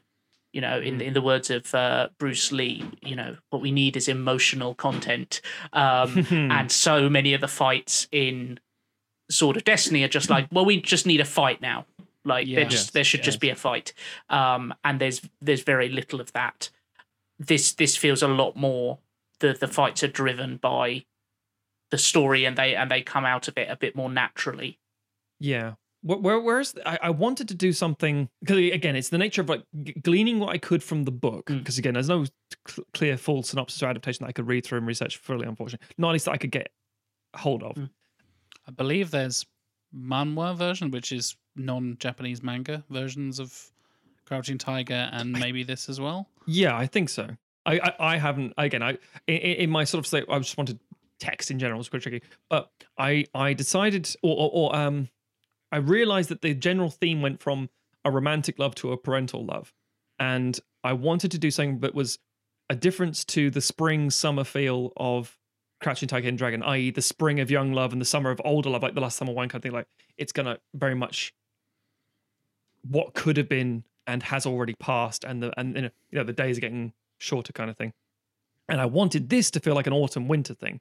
So at the start, we got lots of the, the sort of autumnal years of somebody's like forcing it onto someone else, the new life, and the winter, obviously with the snow later, things that. It is very much like this is going to end up with a lot of death. So whereas it's like so much about love, this is about everything going wrong, painfully, painfully wrong, all because of, like in the same way the cultural societal uh, uh, um, pressures on Chow Yun Fat Michelle Yeoh's characters. It's like, really? It's like, yes. And the same thing here. It's like, well, why don't you just get the kid back? Like, we tried. And in the meantime, we were raising this kid because it's the right thing to do. You can't just abandon this person. Mm.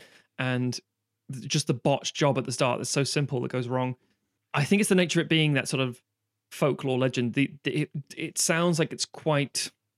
It had the potential to be quite trite in places, like oh, switched baby, and then they become mm. friends at the end, and then kill her. It's like, yeah, but that's kind of the the back to that thing I mentioned earlier, that familiarity, killing off the line and having the sword returned. It puts this strange tone at the end where because the thing is, Crouching Tiger and Dragon, the first one does end with this very interesting, odd tone to it. You Mm. don't have the whole like upbeat ending, even though it's kind of upbeat. It's just a weird, forlorn sense of, wait, what is, what's happening here? Yeah, And I because the wonder that ending of again- the first one, Jen Mm. like flies off into the clouds, Jumps off a bridge. Yeah. and I was like, yeah. "Oh, she's dead then." Okay, like, but just like the, the- you, I guess you could interpret that ending in a few different ways. So That's the thing. when, I know yeah, when I first watched it, I obviously thought that, Mm. but as an Oh, adult, I thought she was just dead. Yeah. Yeah, Um, yeah. yeah.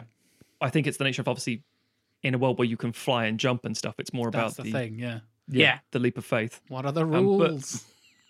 But I think it's interesting because I wanted this, and um, this would be more about a visual thing than it would be, as I said earlier, a film to show you, not a film to describe, as it were. Mm. And this is going to be more about the idea that the Green Destiny might not actually be something good. It might be more like a curse. Mm. It might be something that, like that was is- something I definitely picked up on from your pitch. Yeah. Yeah. Um, I like the way you changed. So, in, again, for those of you who haven't seen the the original Sword of Destiny, there's a birthmark thing that identifies the character in the, in that film, whereas you've swapped it to like they can see in his eyes, which is a lot. I want to be eyes. Yeah. Kind of martial artsy film, as a way more classic. Like zoom in on the eyes, and as you said, it- like the camera Yeah. specifically focuses on the character's eyes, which I like. It's the fact that they can't kill him Yeah, they can't and they're not fighting at their fullest because it's like but also they don't want to just say hey i'm your dad i'm your mum because that just doesn't work either it it would just he would just, also because it's like the juxtaposition of Lo is this well actually both of them both both, both Jen and Lo are both these really high spirited characters they're really it, it's like what would what would happen if you took someone who was bolshy and brash like these characters were in their youth and much of the same way like Jen's upbringing, twist that into something awful. But unlike having that sort of cathartic nature of, oh, I know I'm being manipulated here, and I've got not getting past that and having to have the person you would have raised as if they were your kid you know, with the same things you wanted to instill. It's I wanted to do a kind of nature versus nurture love story in a weird way, and and push as as weird as it sounds, push the concept of who you are, not genetically but inside, um, and who you are born to be, and what shapes you. The fact that if you have almost like an adoptive family, whether forced or otherwise, if that can bring something out about your personality in a different way, does it change you? Does it change what your projection would be, or your trajectory? Would you be a different person? Do you have a connection with that individual? Do you then, if if all you've known is to be raised by this person, but that person kind of hates you, and actively tells you every day, "Oh, you're you're not mine. You're not my child. I just you're going to do this because I tell you to." That kind of thing, pushing that constant agenda. Does it twist and contort somebody? All this kind of psychological manipulation. Uh, But again, uh, as hard it is to describe in this synopsis, much like the way that the uh, uh, the original films, why I had to get Ang Lee for this, that would be stuff that is shown to you. It would be stuff that we shown to you subtly over how people hold themselves and talk to things and, and how they compose themselves. It, it would it would be in there. It's it's a very hard thing to get across in a fucking narrative like this. We have a limited word count and things, but Yeah. that's what I was aiming for. I think my, my, my kind of not criticism, but something I'd like to see. I, I would have liked to see more of Fang and Ping as they grew up and the idea of the, the, the kind of environments that they were in. But if if if you're going for more kind of like we get that through contemporary things, I think it could still do with Mhm. perhaps just a scene, perhaps like Fang's kind of adoptive father, Mhm. uh, him Being dismissive and things. yeah, and perhaps him dying as the motivation for Fang to then, you know, Really cement his thing. yeah, um, and and and just uh, I think you need more of a sense of where Fang is coming from a little bit, Sure. um, to to get the tragedy of the fact that he was, you know, stolen away, and ha- and it feels like he's kind of been crafted into this weapon by his father hmm that he doesn't really like he's never really questioned it and when he starts to question it it's both a sign that he's kind of getting close to finding out what his real identity is but it's also the the tragedy of you know like as as Yeah. as he starts to doubt himself that's that's when the truth creeps in but it's also when Mhm.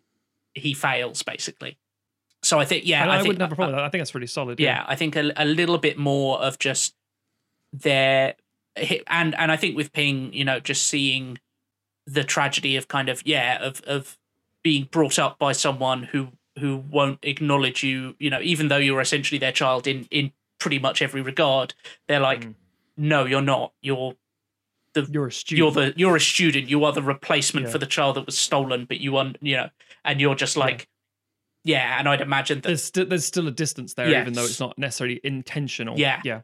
Um, I, I agree with you, Tim. That would be. I, I mean, as we, it's such a thing we keep coming back to, and I apologize we keep doing this, listeners. But this is like, I think a one thousand seven hundred word pitch, Mm. and you're like, every time you come close to a thousand words, you think, well, I better not go too far into this. But you're right. I think that kind of development would be Mm. very, very crucial and good. Because I, I don't want to bounce around too much. I know we got like the flashback Mm. scenes at the end and the book and things at the start, but I think you're right. I think that kind of padding would be beneficial, definitely. I had almost the exact same, for want of a better phrase, criticism for Mhm. to to add something more because I the the way as I mentioned the the first one gets the like interweaving stories of kind of the legend Mm. of the sword and then the bandits show up and then you kind of realize it's all it eventually interconnects but it starts off as this kind of oh the it turns out they're all after the same thing really and they all end up meeting and you get Sure. Lo and all those guys like meet intertwining their various stories it feels there's there's no B plot really. It's kind of like a it's those two and their for want of a better phrase, destiny. uh, Mm. and the sword of destiny, if you will.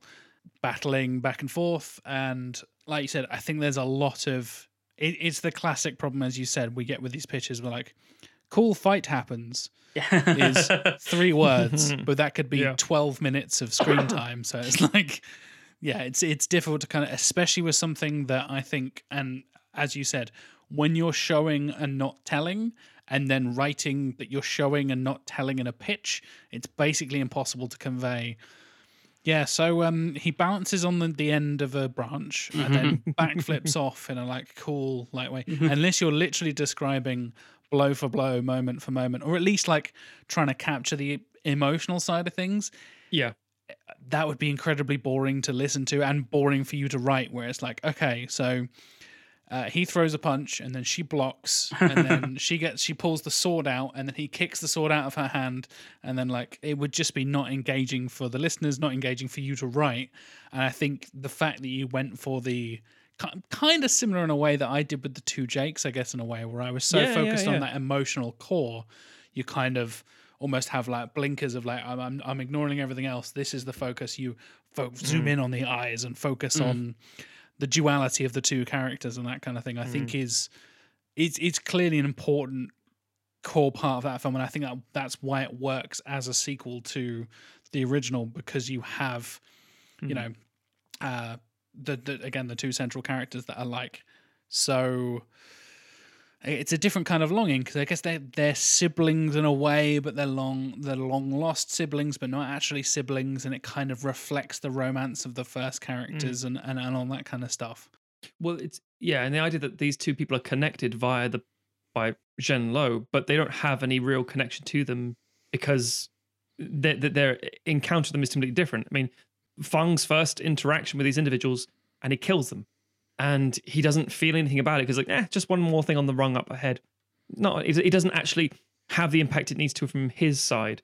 But again, the way I would describe it is that the way to say like okay what's the key point in this fight well it's the the similarity between Lo and Fung but subtly for the audience you're like okay and that's like what do I need to tell the people to get across in a very simple couple of sentences so we don't bog this thing down as Jack said with a blow by blow thing? What you end up doing is saying okay here's the opening of my song. It goes and then here's the solo. And that's the really important bit. And it's like okay what about the rest of the song? Well that's important obviously I can't tell you about that right now. So you just Uh, play so that it's smidgen. G G C A A A D B. And that's important B, because C, I've been G, doing the whole verse in a similar thing as a leitmotif, and you're like, oh, okay. and even with the, the, the stance between like the, the way that um, Lo might slide his foot, for example, getting to stance would be the similar thing that almost instinctively Fang would do. And he just like looks at him and then raises an eyebrow. and like, that's interesting. And exactly, that kind of shit is there, but it's again, you don't want to get bogged down with it too much because when you describe it in the script, it's like, oh, by the way, she says this, and it's like they've been saying lots of things back and forth during the fight, or nothing at all. It's just been exchanged with you know Mm. physicality.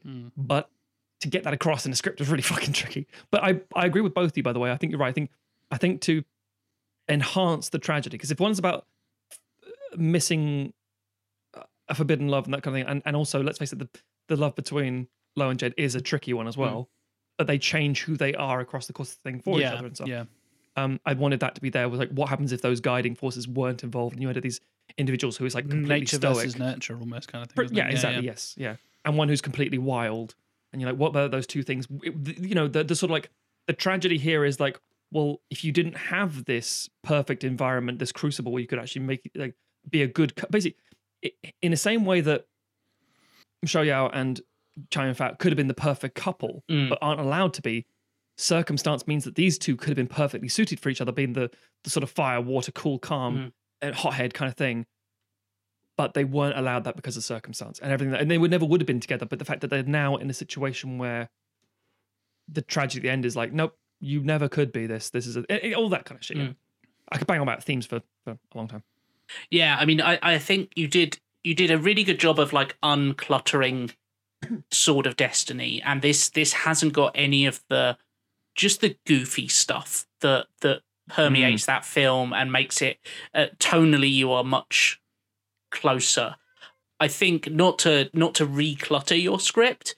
I think it it fit. It would You know what I almost that is more clutter. yeah, it would almost be interesting if there was a third party and you could get a glimpse of Fung and Ping working together briefly at one point. Interesting. Um, Okay. like maybe like I, yeah. having, you know, like a another group that's attacking the castle or something. uh, oh, and we a- have to unify and they- for that yeah, purpose. Yeah, yeah. Um, and and you just describing them then actually made me think of um, Samurai Champloo. Oh, Ah, brilliant, love Nice. with it. Mugen and um, yeah, I have, Yeah, an- they I got have same. another comparison that uh, as soon as you said teaming up, and I thought this as we were reading through the pitch, it's Rey and Kylo Ren. ah, Mm. yeah, Like the dynamics there of like whose side are you on, and it's nature versus Mhm. nurture. They're Mm. both Skywalkers. Let's not get into that. you know what I mean? They're both force sensitive individuals Yeah, chosen sure, for sure. dark and light and all this kind of stuff. And you Mm-hmm. had that moment of them like facing each other and seeing the parallel to universe save an emperor. like, oh mm, god! to save an emperor. Yeah, I I, to- I totally saw Last Jedi vibes there.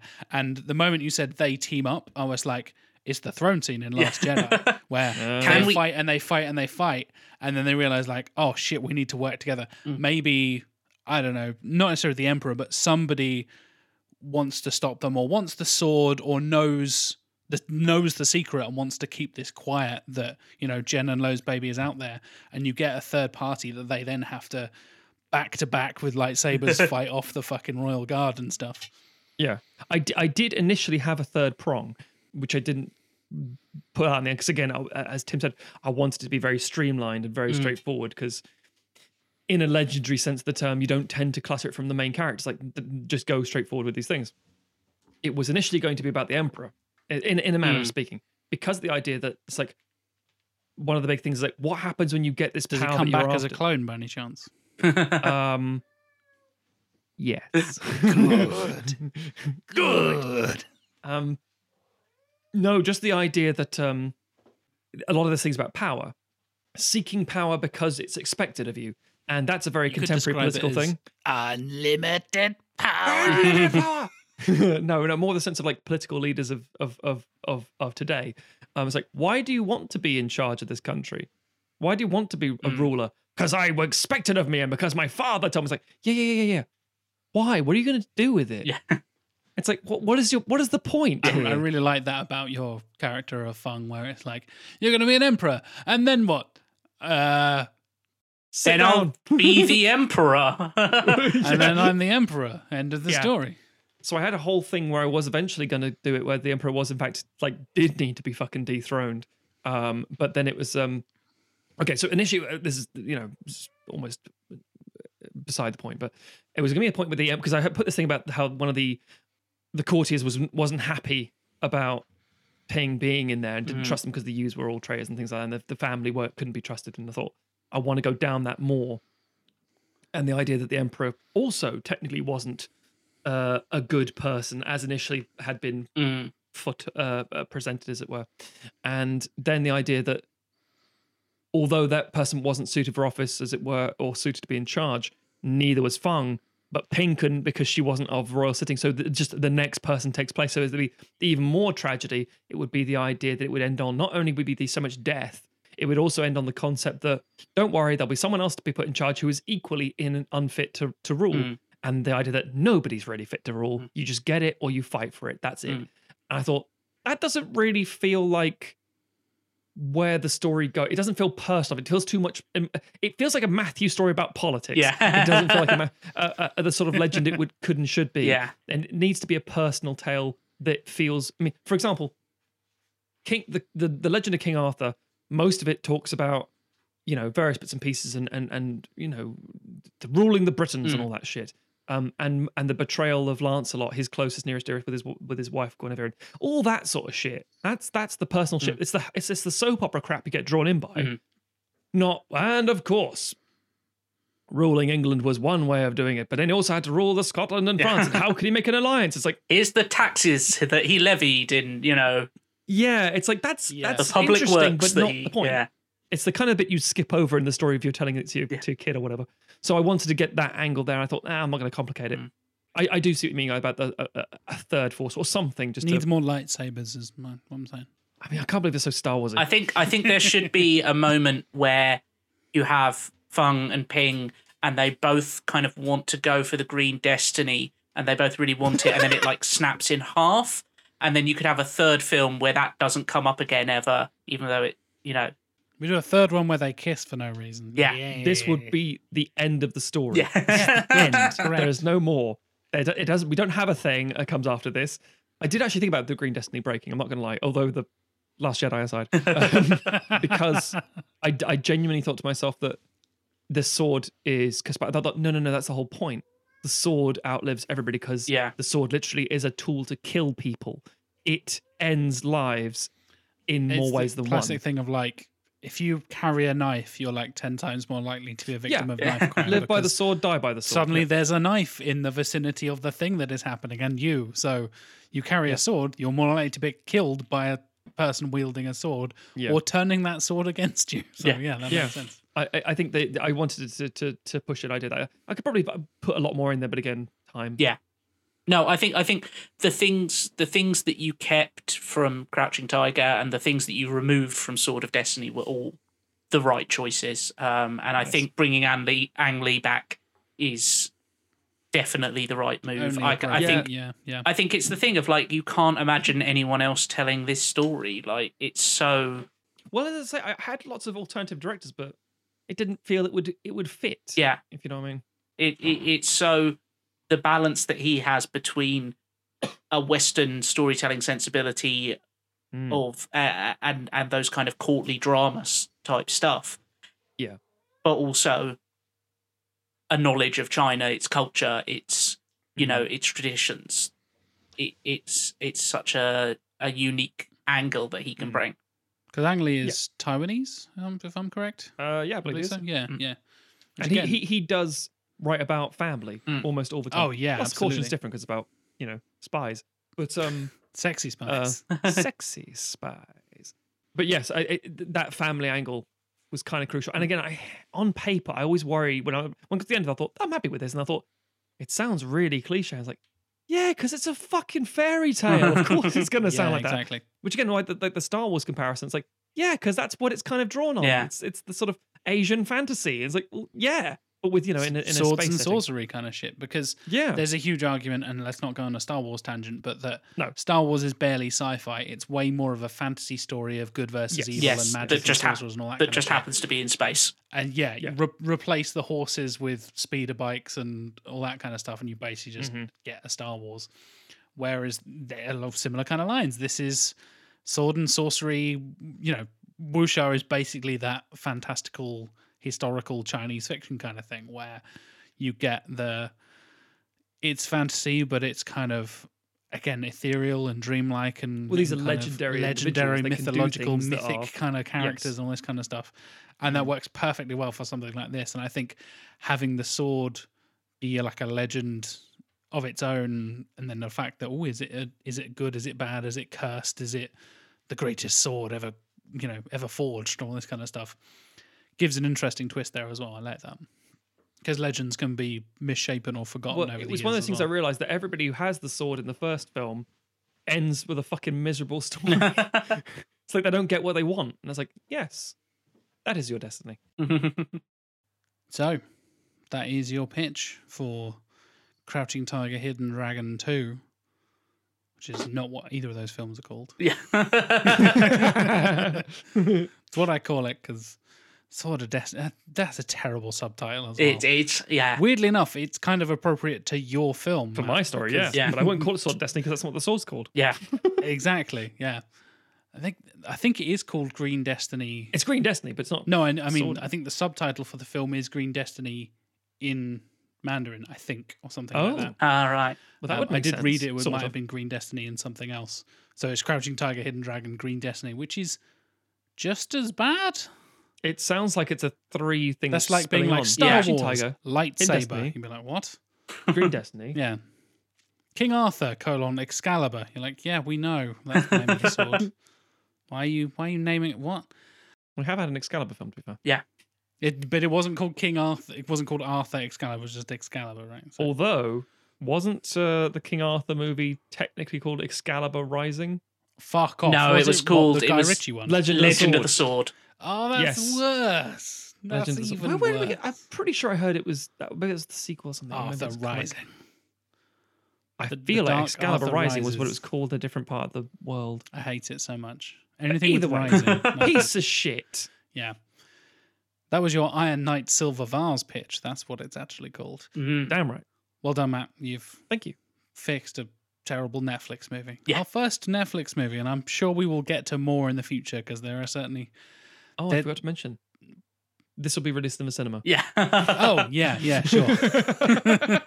oh, by the way, I'm making money on this. 2009's Netflix isn't happening. Yeah, Yeah. no, that's not As a no. as a DVD release. Yeah. exclusive house. straight to DVD, but only for rental through Netflix system. Is yes. not- Put it on a- your list and you'll get it at some point. At some point when Jim is done with it. Oh god, that was such a weird. Isn't that crazy? The Netflix have come from basically blockbuster to Yeah. Blockbuster through the post. streaming. Yeah, bizarre. But anyway, if you have any thoughts, questions, ideas, dear listeners, you can hit us up on social media. If you haven't seen Crouching Tiger, Hidden Dragon, the first one, go and fucking watch it, and then right. tweet at us It's and say, Goddamn "Oh my God, it's so good. masterpiece. Thank you so much for introducing me to an absolute masterpiece. And we'll be like, you're welcome. If It's a you didn't like it, go watch it again and try again. You fucking idiot. Yeah. Review Like said, the watch- evidence. Watch, it back to back twice and think about your life and how much better that film is than your life. Because it's amazing. And don't watch the second one. But if you do, then, uh, you know, let us know. What, what did you like? What did you prefer? All that kind of stuff. Give us some feedback. You can hit us up on all the social medias. We are sequelizers on basically everything. You can even join us in our Discord and hit us up via email. All the links for all that kind of stuff are on our website, which is sequelizers.com. Links to Patreon are also on there as well, as well as all the possible podcast services you could possibly need, all linked on the website there as well. If you want to hit me up, I am JLW Chambers on basically everything as well. You can find the links to that also on the website. Matt, how about you? If they want to discuss some wuxia with you. Stogs, S T O G H Z on the various social medias. You can go to also the theredrighthand.co.uk to read my reviews or cheeseman.com to see the things I make. Tim, uh, fluttering pigeon, Tim. Um, Oh, we're, get, we're getting legendary mythological Chinese names now. just Tim. it's either that or Ham Porsche from recently um, on the Twitters. Uh, where can people find you on the internet, Tim? Twitter, trivia underscore lad is me. Uh, it's the best place to find me for uh, talking about films uh, and anything that I've done recently. Did some writing about comics recently, which I linked on there, uh, which people may enjoy, especially if they've read Giant Days, which is a very fun British comic series. Uh, you should also come join us on our Discord, which is a lovely community full of our executive producers and other supporters chatting about the show, films, and pretty much anything else. Uh, just being a wonderful group of people. Uh, I think, especially as as we have left 2020 behind, everybody has been a uh, a fountain of support uh, for each other on there. Um, and you should yeah. you should also find our account on YouTube because we'll be doing more and more live streams this year. Uh, and even if you're not a Patreon supporter who is coming to join us on those live streams and ask questions and, and hang out with us while we play games and stuff, uh, you can find the live streams on YouTube afterwards on our Sequelizers Catch the. VOD on the YouTubes, baby. Watch it at your own pace. Pause. Watch at your own peril because we make some controversial Yeah. decisions on those fucking seeded director choices. Yeah, we uh we've got a game where we basically have all the particular directors' films in a big tournament that is seeded. Tournament arc. a tournament arc basically for for film directors. We start off with Coen Brothers, and to say the chat were unhappy with some of our selections is an understatement. And uh, yeah, We go, give our and, go and check Yeah. out. Search search for sequelizers on YouTube. You can find us there nice and easily. Again, links on the website. It's all there on sequelizers.com. You can find absolutely everything you could possibly possibly want, including merch, buy t-shirts, buy posters, all that good stuff. We're working on new merch for 2021 as well. There's going to be more Patreon exclusive stuff. There's going to be more publicly released stuff. We're designing them right now. We're coming up with ideas. We're discussing them with our artist companion, the fourth sequelizer, John Scarrett. We're working on it. Don't you worry. 2021, it's going to be a big year. 2020 was a big year. We did weekly episodes, apart from Christmas Day, but we did weekly episodes. we needed a Christmas break. Give us a break. But we're here. We're going to be here every single week for 2021.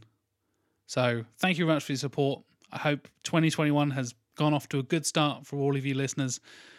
And uh, I hope 2021 is better than 2020 for us, for you, and for everyone. I like the idea that we we you should- we clarify. We're rec- this is the first recording for us of 2021. Yes. For you guys, this is like the fourth episode of 2021. but it still stands. Exactly. Exactly. Thank you for the support. Thank you for listening, everybody. And we'll catch you next week.